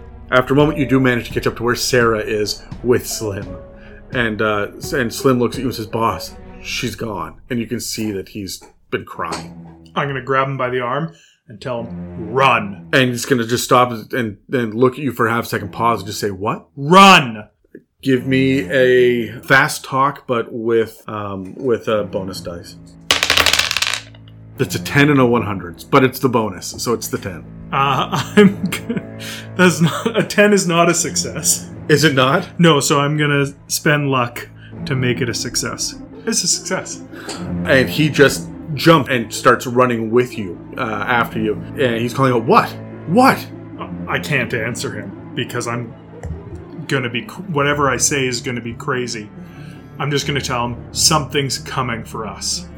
We need to leave. and he's gonna he's gonna book it after you and when you get back to the road what are you doing I'm getting in the car and we are leaving. you get back to the car and and you scramble up the side and you can see slim scrambling up behind you and there's no sign of whatever it was that was chasing you through the woods Okay, I'm gonna get to the car and look back, and I would like to see if something is following us. uh, spot hidden please Uh, 24 is a hard success. you peer into the darkness and you see movement, but you can't tell what it is. It could be just your eyes playing tricks on you, but there's nothing coming out of the woods. Okay, I'm gonna take cover behind the the engine of the car and ready my. Oh, is there another rifle around? Just in the car in the front seat? Um, Slim should have one, and we had another one. And you have the the musket. Yeah, so I'm gonna grab that and ready myself behind the engine, pointed towards the bushes where I think I saw movement, and ready uh, shot. Okay. Slim is gonna come up, pull up beside you, and he's gonna take a similar position with the rifle, and he's gonna point it at the woods and look at you and say, "What is it? Who is it? What's happening? There is a creature Like a bear?" like nothing I have ever seen, and it scared the shit out of me. And he just peers into the darkness. He's trusting you, but that's very strange. And there's nothing coming out. You can see headlights approaching, heading in towards town. So, in the opposite direction that you were driving. Uh, I'm going to put the rifle back as the car passes, but I'm gonna have my hand on my pistol just in case. Slim kind of stands up as well and kind of tries to hide the rifle between him and the car. And this other car slows down just a little bit, and you can see a grizzled looking man peering out through the window as he drives by slowly, kind of giving you guys a once over. And then he continues on into town. Uh, anything else coming from the bushes? Nothing. Not even the sound of birds or crickets or frogs. Slim says, Boss, what are we doing out here? I don't know, Slim. I don't know. I was told by more of those people, there was at least seven or eight of them, and they told me to leave. They told me Did you see did you see Mabel or Elizabeth? maybe. I don't think so. Uh, I think I saw Elizabeth, but they took her, and uh, and I went after one of them. And this is gonna sound crazy. I I tried to take him out. I hit him, and he melted. And then there were worms and snakes, and and then it became a person again. And I know this sounds crazy, but I ran because I can't explain it, Slim. And he puts his hand on your shoulder and says, It has been a hard day. We need to come back when it's light. And we need to bring a sheriff with us. Yeah, let's go. Let's go into town. Let's get the sheriff and tell him everything that happened, and get folks and come back. And we'll get in the car and we'll head to uh, to Denison to find the local sheriff. Okay. Before we go in, Slim, let's keep the the worm thing between us, okay? That uh, let's tell them about what happened at the house and show them the letters, and let's keep that part between us. Oh yeah. Okay, boss. Sure. Okay. All right, let's let's go in and find the sheriff. In at the police station, there are a couple of lights on out front. There are electric lights in here, definitely. And as you walk in the front door. It is not a large building. You can see that there are a couple of desks behind a glass wall. There's a spot, a chair where there should be a receptionist during the day to talk to people, but there are a couple of just empty chairs, empty desks. There's nobody here at first glance until you see a man walk by. One of the, the deputies that you recognize. You don't have a personal relationship with this guy. Hey, hey, I, I need some help. Uh, What what can I do for you? Are you all right? No, I'm not all right. And he looks at the two of you and he and he says, "You got a lot of blood on you." Yeah, something crazy has happened. Uh, my my house has been burnt down by somebody, and then we were getting shot at, and there are uh, there's at least a dead body at my farm, And- and, somebody has taken my wife and my daughter. And he stops and he just says, "Look, that sounds horrible, Mister Dillon. Why don't you come around back? We could talk about it." That'd be great, and I'll follow him. Slim's gonna reach out and catch your arm. He's gonna say, "Do you know him? He's a deputy, I think. And how does he know you?" I don't know. The deputy goes and he, he opens up the door and he starts to wave you guys What? in. Hey, what's what's your name? Uh, I am Deputy Larkin. Right, right. Oh, I just forgot. I've got some evidence in the car. I got this letter. Let me go grab it. Says, "All right." Slim, do you know where I put that? Says, "Yeah, yeah, I do." Okay, let's go grab it. Let me head out front. and the deputy's going to stand there and, and say, uh, "Okay, I don't want you going too far. I need to hear about this blood. Doesn't look like burn marks." Yeah, be right back. I'm gonna go up front.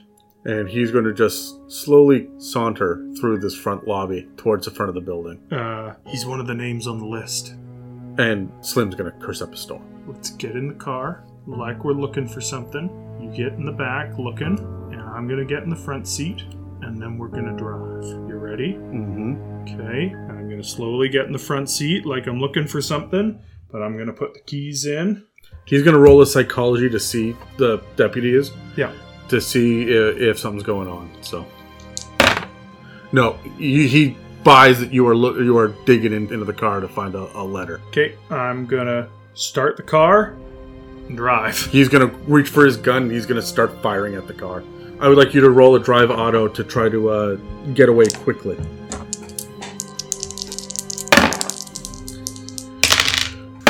Forty-five. That is a failure. Okay, so I just rolled a bunch. He got three shots off as you were starting to drive away. Yeah. You're backing up and shoot. The first shot missed, went wild, and the second shot hit and, and shattered the uh, back window. And the third shot uh, hit your tire, but it's a back tire, and it made you lose control for a moment. You sideswiped one of the other cars that are parked there, but you're able to keep moving. All right, let's keep moving. I, I don't know where to go, Slim. Do, what do you think? There's no answer from the back seat. Slim? Slim, are you there? I'm gonna look back in the back seat. He is slumped over and he's bleeding.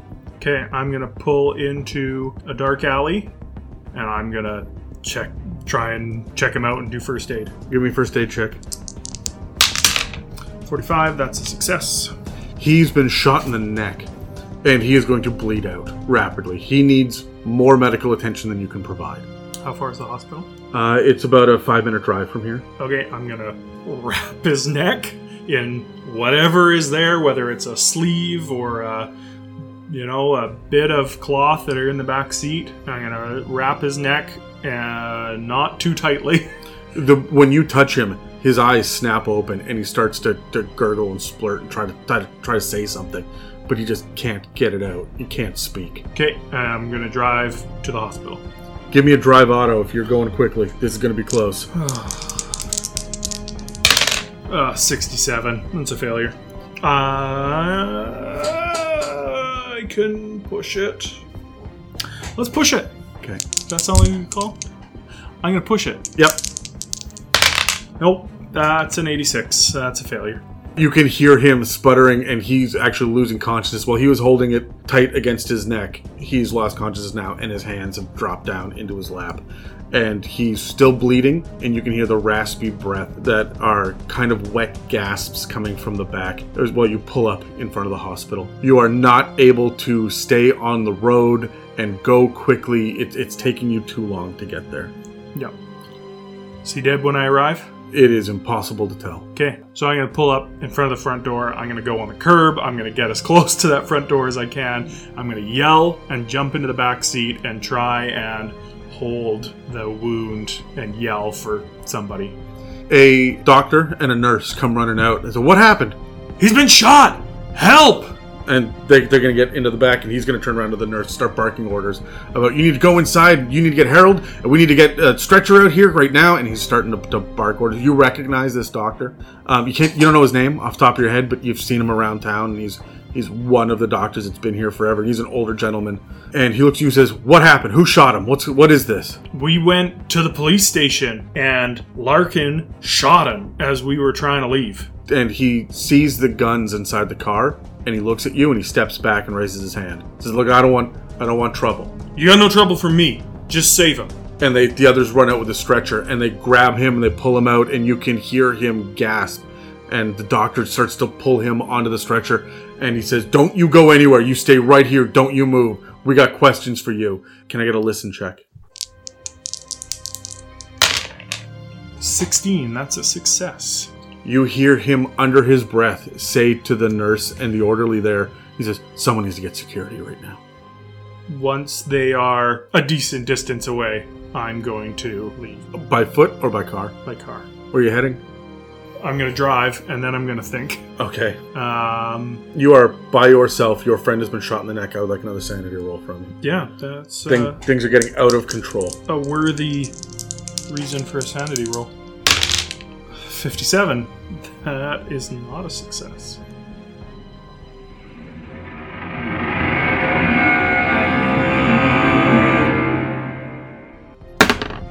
That is three points of sanity damage. How are you doing? 42, And luck? 15. All right, things are getting real. Yeah, yeah, absolutely. And hit points? Uh, 7. Where are you going to go? Uh, I'm gonna think through my contacts. Um, John's dead. My family is gone. Um, do I have any Pinkerton contacts? Well, John was the number The, one, the number one, yeah. but you don't know who's there. There, sure, there are guys that you know that you've worked with, but John was your friend. He was Yeah. your partner for a They're while. probably if the sheriff's in on it, the deputy, the good chance that everybody's there is in on it, and if John's in on it, then potentially everybody else, all the other Pinkertons. Um, I'm gonna go to the church. yeah. Yeah, I'm gonna go to the church where it started and find the reverend because that's you know seems like the only person I can probably trust, and I'm gonna hide out there. I'm gonna I'm gonna hide the car nearish, but so I can go on foot somewhere deserted and you wouldn't be able to find it too easily, and then head to the church on foot. Okay. Can I get uh, one final stealth check from you Yep, absolutely. for this as you try to hide and sneak your way? What are you taking with you when you go in there? You had a bunch of stuff that you'd written down about, oh, this is what's on my person, right? Your adventure gear? That's the stuff in your trunk. I am going to take a handful of 45 shells. They would be on my belt, so I'm going to reload the one that I've used so far. And I should have maybe two dozen on my belt. Yeah. That would make sense. I'm going to grab a handful of Winchester 30 30 aught shells because I got those, and I'm going to grab my Winchester, and I'm going to grab my knife, my hunting knife, and I think my binoculars will be useful. And I think that's gonna be. yeah, I've got a canvas bag with a random items, you know, um, compass, candles, Bible, stuff like that. Okay. I'm gonna grab that and my rifle and some shells and hold my rifle, holster my pistol, and make my way to the church stealthily. 73. Not success. All right, so you are a little bit wild eyed and desperate as you move through the area. Now, it is dark. There are some street lamps that are out there, but they're arc lamps. They're not strong electricity. You're able to stick to the shadows to a degree, Yep. but it's clear to anybody walking by that you are running around with a bag over your shoulder. And uh, are you bringing the rifle? Yeah, I'm carrying the rifle. My pistol is holstered. So you are running through the streets of downtown Denison, getting up to the church. The church looks closed for the night. You would know that, that the Reverend has a private door to his apartment in the back of the church as well. So, Yeah, so are you going to the front door or the back door? the back door. And you sit there and bang for a moment. And after a second, you see that there's a light that comes on. It looks like it's a lantern that's been lit inside. It's moving towards you. And then you hear the Reverend's voice. Who is it? It, it's it's Ox. I need you to let me in. And you hear the chain for the door, and then it swings open, and he looks at you and says, Ox? Service ended a while. Why, whoa, why do you have a gun? And I'm gonna push my way in and close the door behind me. What's wrong? What is wrong? Is that blood? Everything's wrong. Come in. Come in and talk to me. Come in and tell me what's happened here. My my house has burnt down, and we, we couldn't find Ruth. And then we we uh, there was shooting, and uh, and Diego is is dead, and uh, and then and John John was there, and he, he's dead, and he was in these these weird cloaks, and he left me this letter, and uh, and then uh, the these people they, they got they got my family, uh, Rev. They uh, they got Mabel and and Elizabeth and and Sarah. Sarah's dead, and so is uh, so is Margaret. And he's just stop, stop, stop, stop, stop. Sit and breathe. And you're gonna tell me everything step by step what's going on. I'm gonna put on some tea. Yeah. And we're gonna talk about this. And do you want me to flag down the sheriff? No, we went to the deputy and his name was listed in this in this list from uh, that I found here, and he tried to kill us. He sh- he shot Slim, the, the Larkin, the deputy. I, I think he's in on it. I don't know who to trust. That's why I came here. He says, okay, sit. Just breathe. Get yourself together. You gotta collect yourself till we figure this out. I will be right back. And you hear move to the kitchen, and you hear um, water, and he's, he's I'm gonna putting lock the door. Yeah. And he comes back out and he says, It is okay for you to put your guns away. We don't have, you don't need them in here. Yeah, and I'll put the gun within arm's reach, but against a wall if I'm sitting at a in a chair or you know. And he's going to come back and say, The teapot is on the stove right now. And he puts down a pad of paper and he grabs a pen and an inkwell and he says, I'm going to need you to start going slowly. I'm going to write it out so I understand what's happening and so that I, I can ask questions because I am exhausted and you've woken me up. And sure enough, he's sitting there in bedclothes. And he said, We're going to get to the bottom of this. We're going to get you help and it will be okay, I promise. Everyone's gone. I'm sure not everyone is gone. And then he sits down and he asks you what happened. I would like you to roll a sanity check. So this is just to be clear and concise. This is not going to lose sanity if you get it wrong. Yep. 94.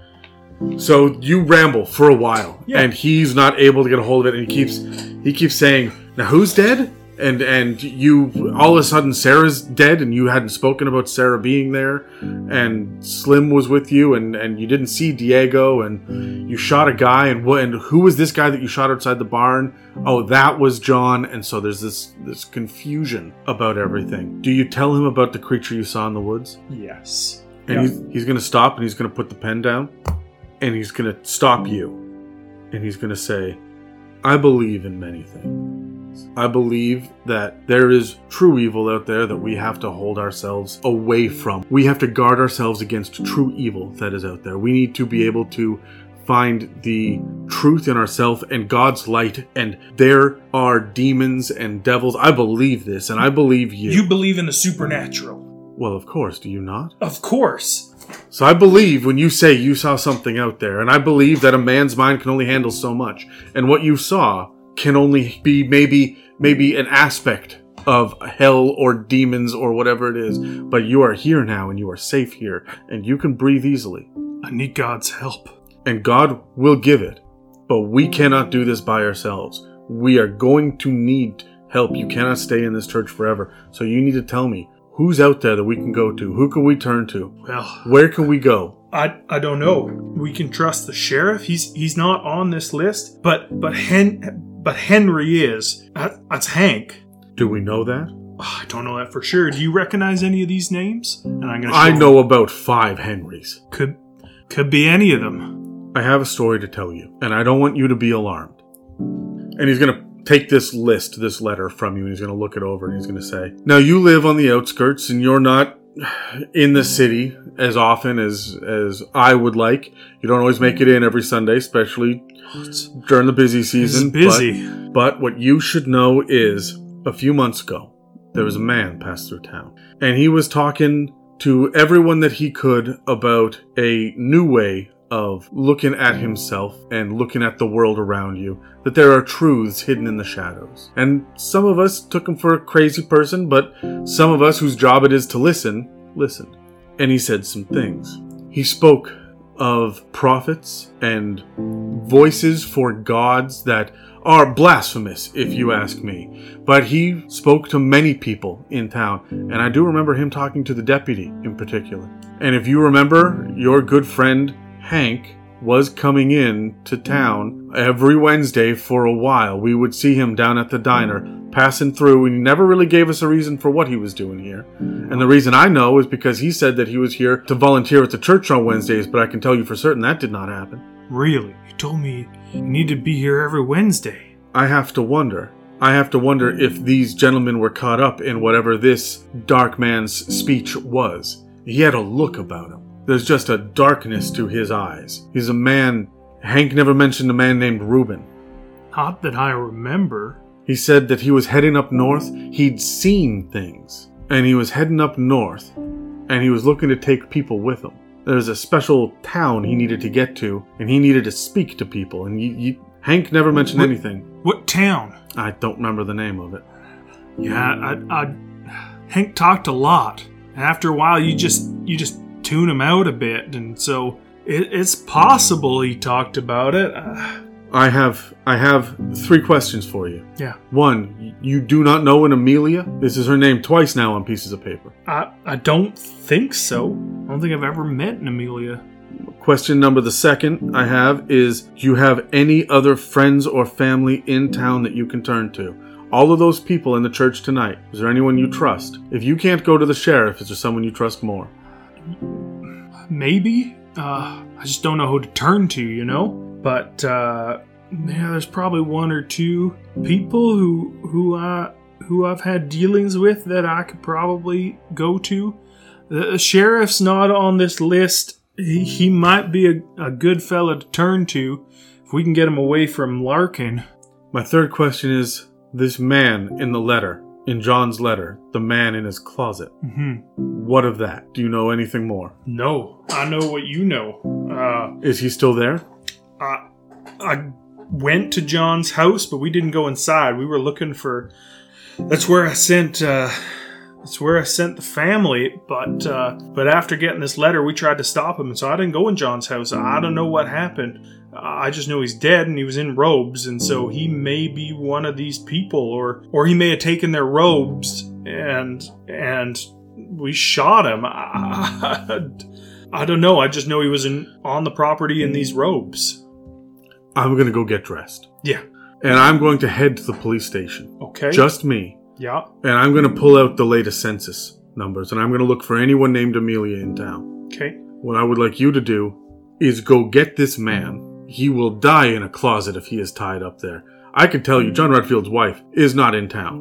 What if he's one of these these these things that become Not everyone is one of those these things. These crawlers, what you want to say, these worm maggot creatures. It must have been that the entire time. Did you ever see it as a man first? uh, it looked like a man, but I never saw its face. I think that you may be fine. And if he is one, you've gotten away from one before. But if he is one as well, don't you think that we can't leave it alone? If that is a man, we can't have him starve to death. Now, I know that Patience Redfield is out of town visiting her parents for Thanksgiving, which means that man is going to starve to death in that closet, or he is going to be free, one way or the other. But we cannot let him die. There's been enough death tonight. You're right. You're right. I'll, I'll go to John's house. How far is it to John's house? You make it on foot in about 20 minutes. Yeah, that's. I think I will do that. And he's going to stop you. He's going to say, and look, Robert, my friend, you cannot go running around town in the middle of the night with a rifle while a deputy is looking at you and you are covered in blood. Do you have any clothes I could borrow? Absolutely. I will get you a clean shirt. I need you to wash up. You've got blood on your face, too. Yeah. Okay, once I'm cleaned up, I'm mm. I'm gonna head to John's place, but I'll leave the rifle here. Do not kill that man. I won't. Unless he kills me first. Because if somebody tries to kill you, you just kill him right back. I'm sure God would understand. And he's going to get dressed, grab his jacket, he's going to toss you some clean clothes, bring you a little basin with some warm water and some soap, and a towel. He's going to get you cleaned up. It's going to take about 15 minutes. And he says, I will be back here. And he's going to hand you his keys. This is the key to the front door. I have the key to the back door. We will meet here, back in my apartment. You let hmm. yourself in through the front. Okay. And Robert, do not speak to anyone. Just bring him back. Okay. And he's going to get up and, and, and button up his coat because it's cold out now. Yep. And he's going to let the two of you out the back door and pull the door closed and lock it behind him. And he and he splits, but he stops you. He says, "Robert, go with God. Keep him in your heart. And if you see this, if you see another one of these things that stretches credulity, you pray and you run." I will. And he turns around and, and he walks towards the police station, which is about 90 degrees in the direction. He's got to go south. You've got to go west. Sounds good. Is there a, an easily accessible cross nearby that I can take with me that's like a, you know, something that. Yeah, you you would grab a crucifix on the way out. Is Yeah. that some, yes. You yeah, can do that. uh, pop it, pop it in my bag or my inside jacket pocket or something Sure. like that. And you are now moving through the streets towards John's house. I will walk purposely, but not unusually. All right. Just out for a walk. It has got to be 3 a.m. at this point, and it's bitterly cold. There are not many people out. This is really the first chill of winter that is coming through now, and there'll probably be frost on the ground in the morning.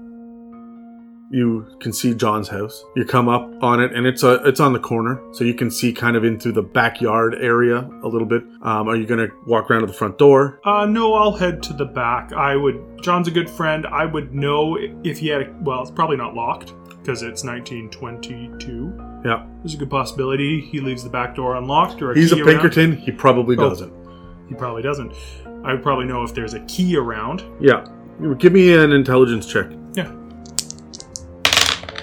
Uh, 70. That's a success. So yes, absolutely. You know where a key would be kept. You know him well enough. Yeah. So uh, you've managed to find it under a loose stone. You've got kind of a, a bunch of mismatched stones that that lead from the gate up a couple of stairs up to the back door, and uh, one of these stones is loose and has a key underneath it. So Wonderful. you can let yourself in the back. I would like to do that stealthily. Sure. Roll a stealth.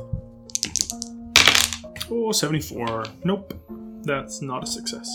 So, not so stealth- stealthily. Uh, it, you move in, and that door is just a little bit heavier than you expect, and it kind of slams shut behind you. Yeah.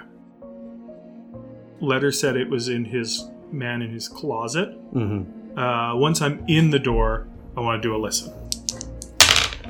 53, not a success. Not a success. So you don't hear anything. You're you're not particularly quiet, but you don't hear anything either. It's just still in this house. You know that there's a pantry. trying to think about where closets are. There's a pantry. There's a front hall closet, and there are three bedrooms upstairs, each with a closet. I will check the closest. Well, that'd be the pantry. Coming in through the kitchen. Yeah, I'm going to have my gun out and hmm. ready. I'm going to listen at each closet uh, before I open, uh, and then I will open and check. Okay. Uh, that is a 27. Uh, it's not a success. There's nothing, that Nothing. you can hear. Okay, I'll open the door. This is the pantry, and it's empty. It's a pantry. There are a couple of shelves with some boxes of food on it. Okay, I'll go check the front hall closet and listen. Uh, 43? No. Again, nothing you can hear. Yep, open it up. And inside, you see some jackets and some boots and an umbrella. Okay, I will make my way upstairs. You get to the bottom of the stairs and look up, and there's a figure standing at the top of the stairs. I'd like you to roll a sanity. Uh, 49. So I'm going to spend luck on that. Uh, so that's 7. That is a success. My first sanity success. You jump, it startles you for a moment, and you reach for your gun, but you don't panic. And all of a sudden, the figure turns and runs. I'm to run up after it. You hear a door slam upstairs. I'm to get to the top of the stairs. And in the hallway, there are six doors. Three of them are closed, three of them are open. You have been up here a couple of times. You know where the bedrooms are. You know that there are three bedrooms. One of the doors leads to stairs up to an attic. And one of them leads to a bathroom. There's also the linen closet as well. Okay. Uh, let's. So there's three doors that are closed. Yeah. Bedroom. Well, you can see that two bedrooms are open and the door to the attic is open. Okay. So a bedroom and a closet in the bathroom are closed. That's right. Um, It is dark in here and you cannot see well at all. are there electric lights? There are electric lights here. Can I flick on a hallway light switch? Absolutely. It flickers in and then holds. I'm going to open the door to the bedroom with my gun drawn. Uh, kick the door. That'd be a strength check. Yeah, it would.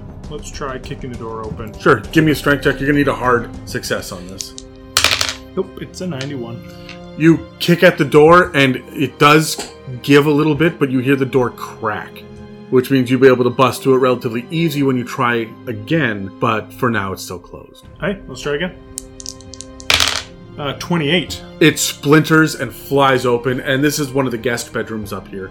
And you see that at first glance, it's empty. Can I look harder than first glance? Yep, you can do a spot hidden. Oh, that is a fumble. That is a 97. Can I push? Yeah. 85. 85. What's your what did you need for a Uh, for a hard success? 32. Okay. Yeah, so fail. Not a fumble, but is. Yeah. So, as you are in there looking around, you don't see anything in the shadow. You spin around the bed, pointing your gun at the ground, and you see that there's a shape there. And the gun goes off in your hand and shoots a pillow lying on the ground. Do I hear anything after my shot?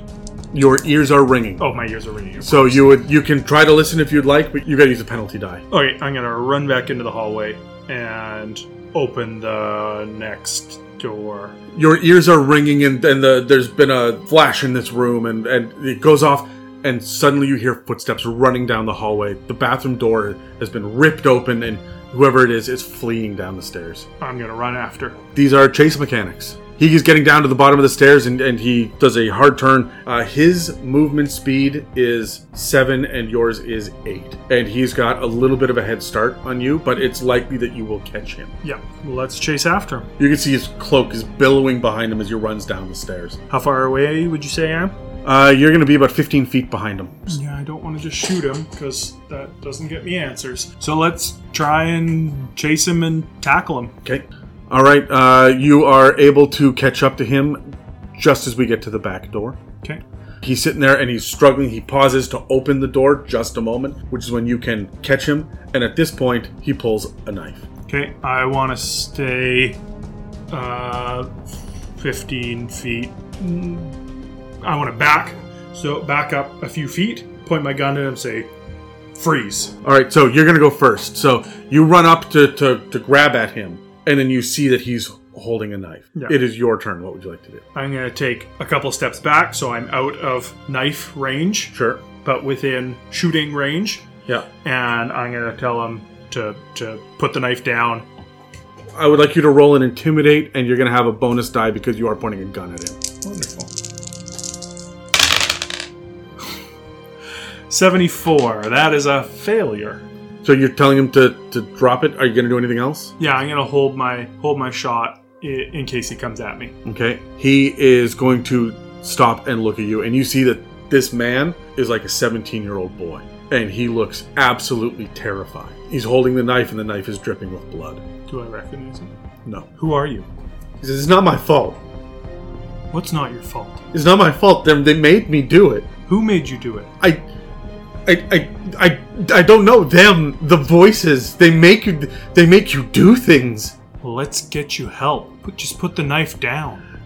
you gotta put the gun away i gotta go i have to go they're waiting for me if i don't go they're gonna kill me Where? Where do you have to go? I have to go meet them back back at the back at the burning house. Okay, you can go. And he just turns and he grabs the door and he throws it open and he runs.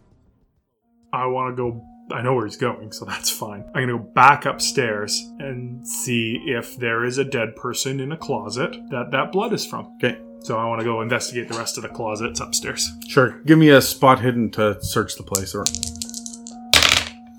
Uh, 18, uh, that is a hard success. You find a closet in the master bedroom. It's a very large closet, and in the middle of the closet is a puddle of blood, but no body. And as you back out and start to look around, you actually see a couple of droplets of blood that most people would miss that head towards the bed, and sure enough, you find that there's a body stuffed under the bed. This body is wearing a cloak. It's also got hands bound and uh, and there's a gag in its mouth. And this is a man in his 30s. His throat has been slit and his eyes have been plucked out. Fun. I would like you to roll a sanity. 25 is a success. Do I recognize this man? No, you don't.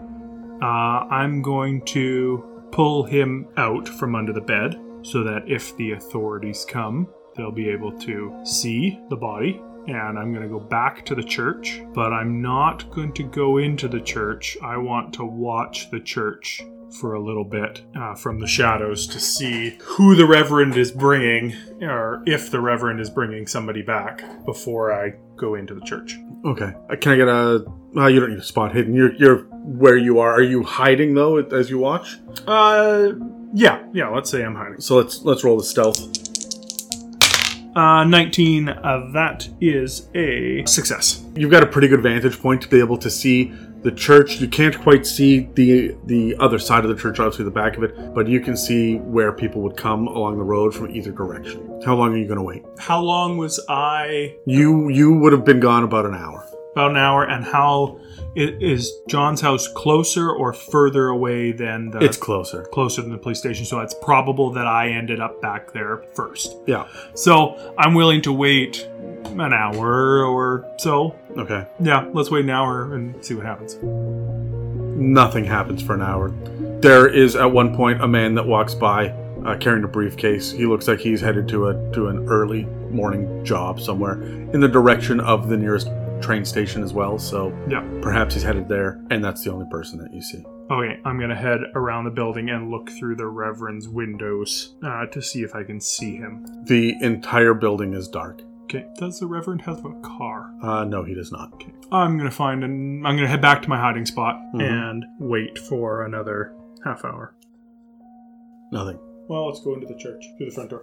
You've been in here before recently, less than 24 hours ago, you were in here. Yeah. So you know your way around, and there is electric light in here in this main area. There isn't in the back, but in the front there is. Yeah. I'm going to get my rifle back, and presumably there is a bell tower of some sort. Yep. Um, I would like to kind of sit peering over, watching the roads, um, to see if I can see any, see him coming or watch for anything. You're up there for about 45 minutes before you see a police car slowly drive down the road and pull up in front of the church and stop. And a man gets out wearing a large cowboy hat and he takes a deep breath and he starts walking towards the church. He seems to be by himself.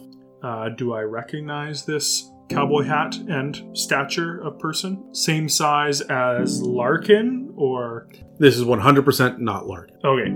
Uh, well, I'm, I'm gonna see if he enters the church, and if he does, then I will go down. He's, he's walking up the front steps towards it. You can't see, from your vantage point, Yeah. you can't see the front door, but he Assuming- is walking right up to the front. Okay, I will come down, but I will leave my rifle not in a visible spot. So if the stairs are covered, I'll leave it kind of at the bottom of the stairs, just inside. If it's a visible staircase, then I'll leave it at the top and come down and greet him.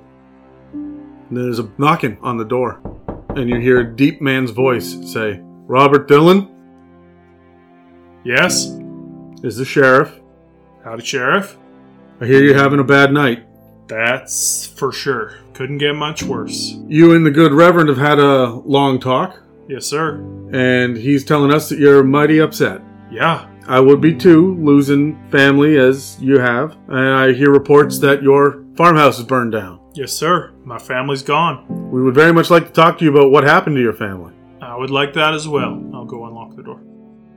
And he's standing there with his hand on the butt of a pistol, and, and he's looking at you, and he says, Now I need you to step out, Yes, sir. and I'm not going to go anywhere near you. We're just going to stand here and we're going to have a conversation. Absolutely. I will step outside. I want to hear what you have to say. I, I will relay him the whole evening's details. I would like you to roll a sanity to, to stay in control. Yeah. A failure will not lose sanity here. 12. That is a success. You're calmer now, but you're exhausted and you are able to get through it without any major embellishment. Are you talking to him about the creature? No, I'm going to leave that part out. But that I was told to leave and uh, chased off by these men. I'm going to also leave out the part about John's house Okay. because I don't want him to know that I have been there because I don't want to be a suspect in that person's murder. Okay. And what else? Uh, You talk about Sarah and Margaret in the woods, Yeah, yeah, I'll tell him that part. And yeah, and you tell him what Larkin did to, to Slim. yep, yeah, and that Slim's at the hospital. And I didn't know where else to go, so I came to see the Reverend. And the sheriff's going to look at you and you say, Okay, my good man, we have quite the shitstorm that has come down upon us in this little town in the last 24 hours. And it starts with your brother and his funeral, and it ends with the bloodbath. Your family seems to be in the center of it. You say your girls have gone missing, say your wife has gone missing, and I'm going to need to take you in. But I want to tell you, I have the utmost sympathy for what you're going through. And Deputy Larkin has been removed from duty for firing at a car driving away, even though you did show up covered in blood. He overreacted. He is currently sitting behind bars, cell right next to the Reverend. We're just keeping everybody calm. We're keeping everybody together. We're keeping everything still. We're going to sit down. We're going to have a little conversation. We're going to figure this out. Okay. But I got to put these on you. And he pulls out handcuffs. Because at the very least, you say you killed John Redfield. I'll come with you peacefully. And he's going to throw them to you. He said, just put these on. Okay. And we're going to go for a drive. And we're going to get to the bottom of this. and I will put them on, but having dealt with handcuffs regularly, I'm not going to latch them properly. Is that a sleight of hand? Yeah, that's absolutely going to be a sleight of hand. Yeah, well, um, that's uh, pretty poor. So let's uh, let's try it. Uh, you uh, you have a history with the Pinkertons. You have a history with um, uh, dealing with the military and whatnot as well. I'm going to give you a bonus dice on Okay. this as well. 39. Nope, not a success. So you sit there and you tighten them enough that you'd think that, you know, if you were to maybe grease up your hands, break your thumb, you might be able to slip one hand free, but it's the, these cuffs are well made. Yeah. And he takes his hand off the butt of the pistol and he says, Okay, sir, now I'm going to need you get the back. I'm going to drive you in. And I don't want you to worry. We're going to get to the bottom of this. We're going to find your family. Gonna trust you, Sheriff. That's what they pay me for. And so he loads you into the back and as he starts to drive, he says, Now I have some good news and I have some bad news. And the bad news is your friend Slim did not make it through the night. But the good news is we did pick up your other man, Hank. And he's saying that there's a lot of shenanigans going on. And he says that uh, that you are not to be blamed for any of this. He came straight here. When I got called in, he was sitting there talking to Larkin. Oh, I got a bad feeling about this, Sheriff. I, I, th- I think, I think Hank. They said something about an inside man, and I, I think Hank's in on it. I, I just want you to know that. And he's going to pull the car off the side of the road and he's going to turn and look at you and say, Mr. Dillon, I need to know who you think you cannot trust and who you think you can. Because if you and I are going to sit down and have a legitimate conversation here with this much blood spilled in my town, I need to have all of the facts and not have this revealed to me later. I think I can trust you and the Reverend. And I could have trusted Slim, but he's dead. And I don't know if I can trust anybody else. Uh, Do you have a lawyer? uh, yeah, I got a man who who's done. We're going to call him in the morning. okay.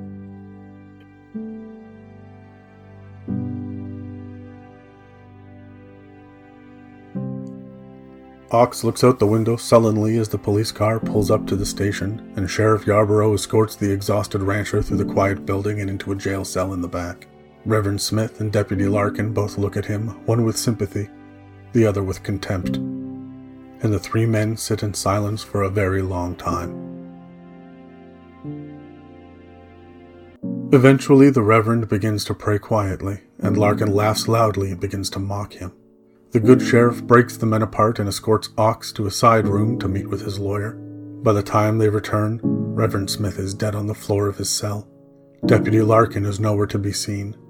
But Ox wouldn't have paid him any mind, because Robert Dillon's eyes were transfixed upon the look of terror on his friend's frozen face. And he will never forget the way that those dead eyes rolled in his head, shifted backward on a broken neck to spill out a large, mass of squirming leeches. Ox is transferred to the jailhouse in Dallas later that afternoon while the sheriff begins his investigation. But for all the ash and blood and missing people, no real evidence could be found to either prove or deny the rancher's claims. It isn't until sometime after Christmas that Sheriff Yarborough begins to suspect that Amelia might be a place and not a woman. And on the day before Valentine's Day, he promises Ox and his lawyer that he will get real answers just before he boards a train to Louisiana. And that's the last anyone in Texas ever saw of the sheriff. One more ally gone and missing, while Ox sits alone in jail and gets more rest than he can bear. This episode starred Grady as Robert Ox Dillon. Most of the music was provided by Tyler at Melodica's Music. The plot and story have been designed by Dan and Adam of the It's a Mimic podcast. Thank you to everyone who's been involved in this massive undertaking, and a special thank you to you, our listeners, and of course those of you who have donated at www.itsamimic.com.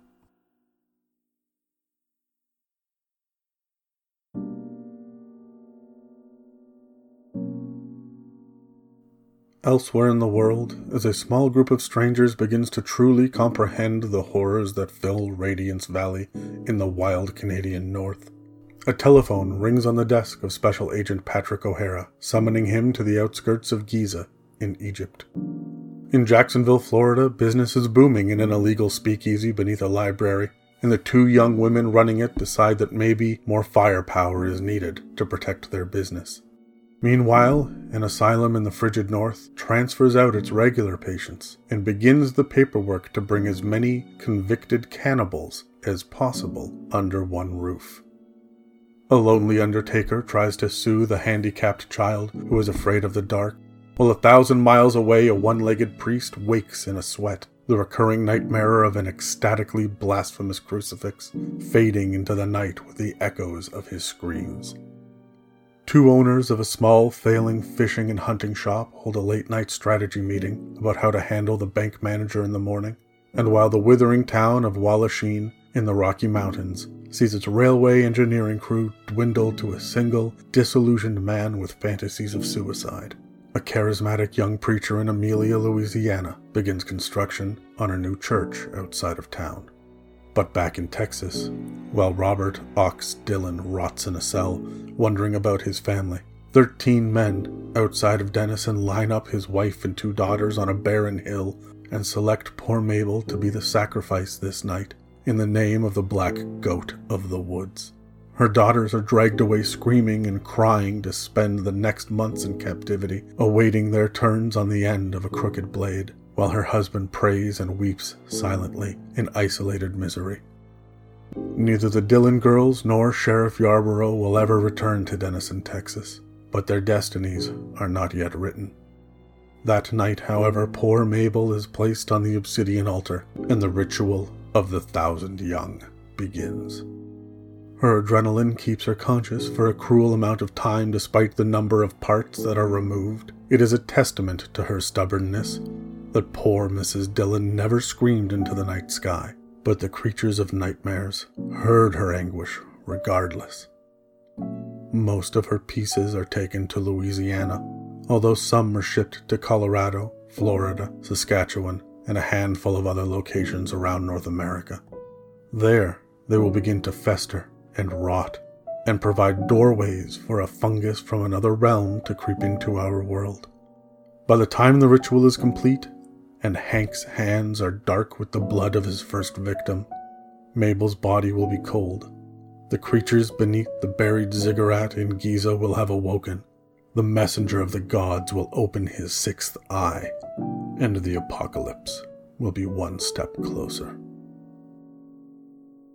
Join me on the 13th of every month for the next year as we move from the deep dark of radiance to explore these other paths. Who will live and who will die, and what perils lie upon the many roads to Amelia.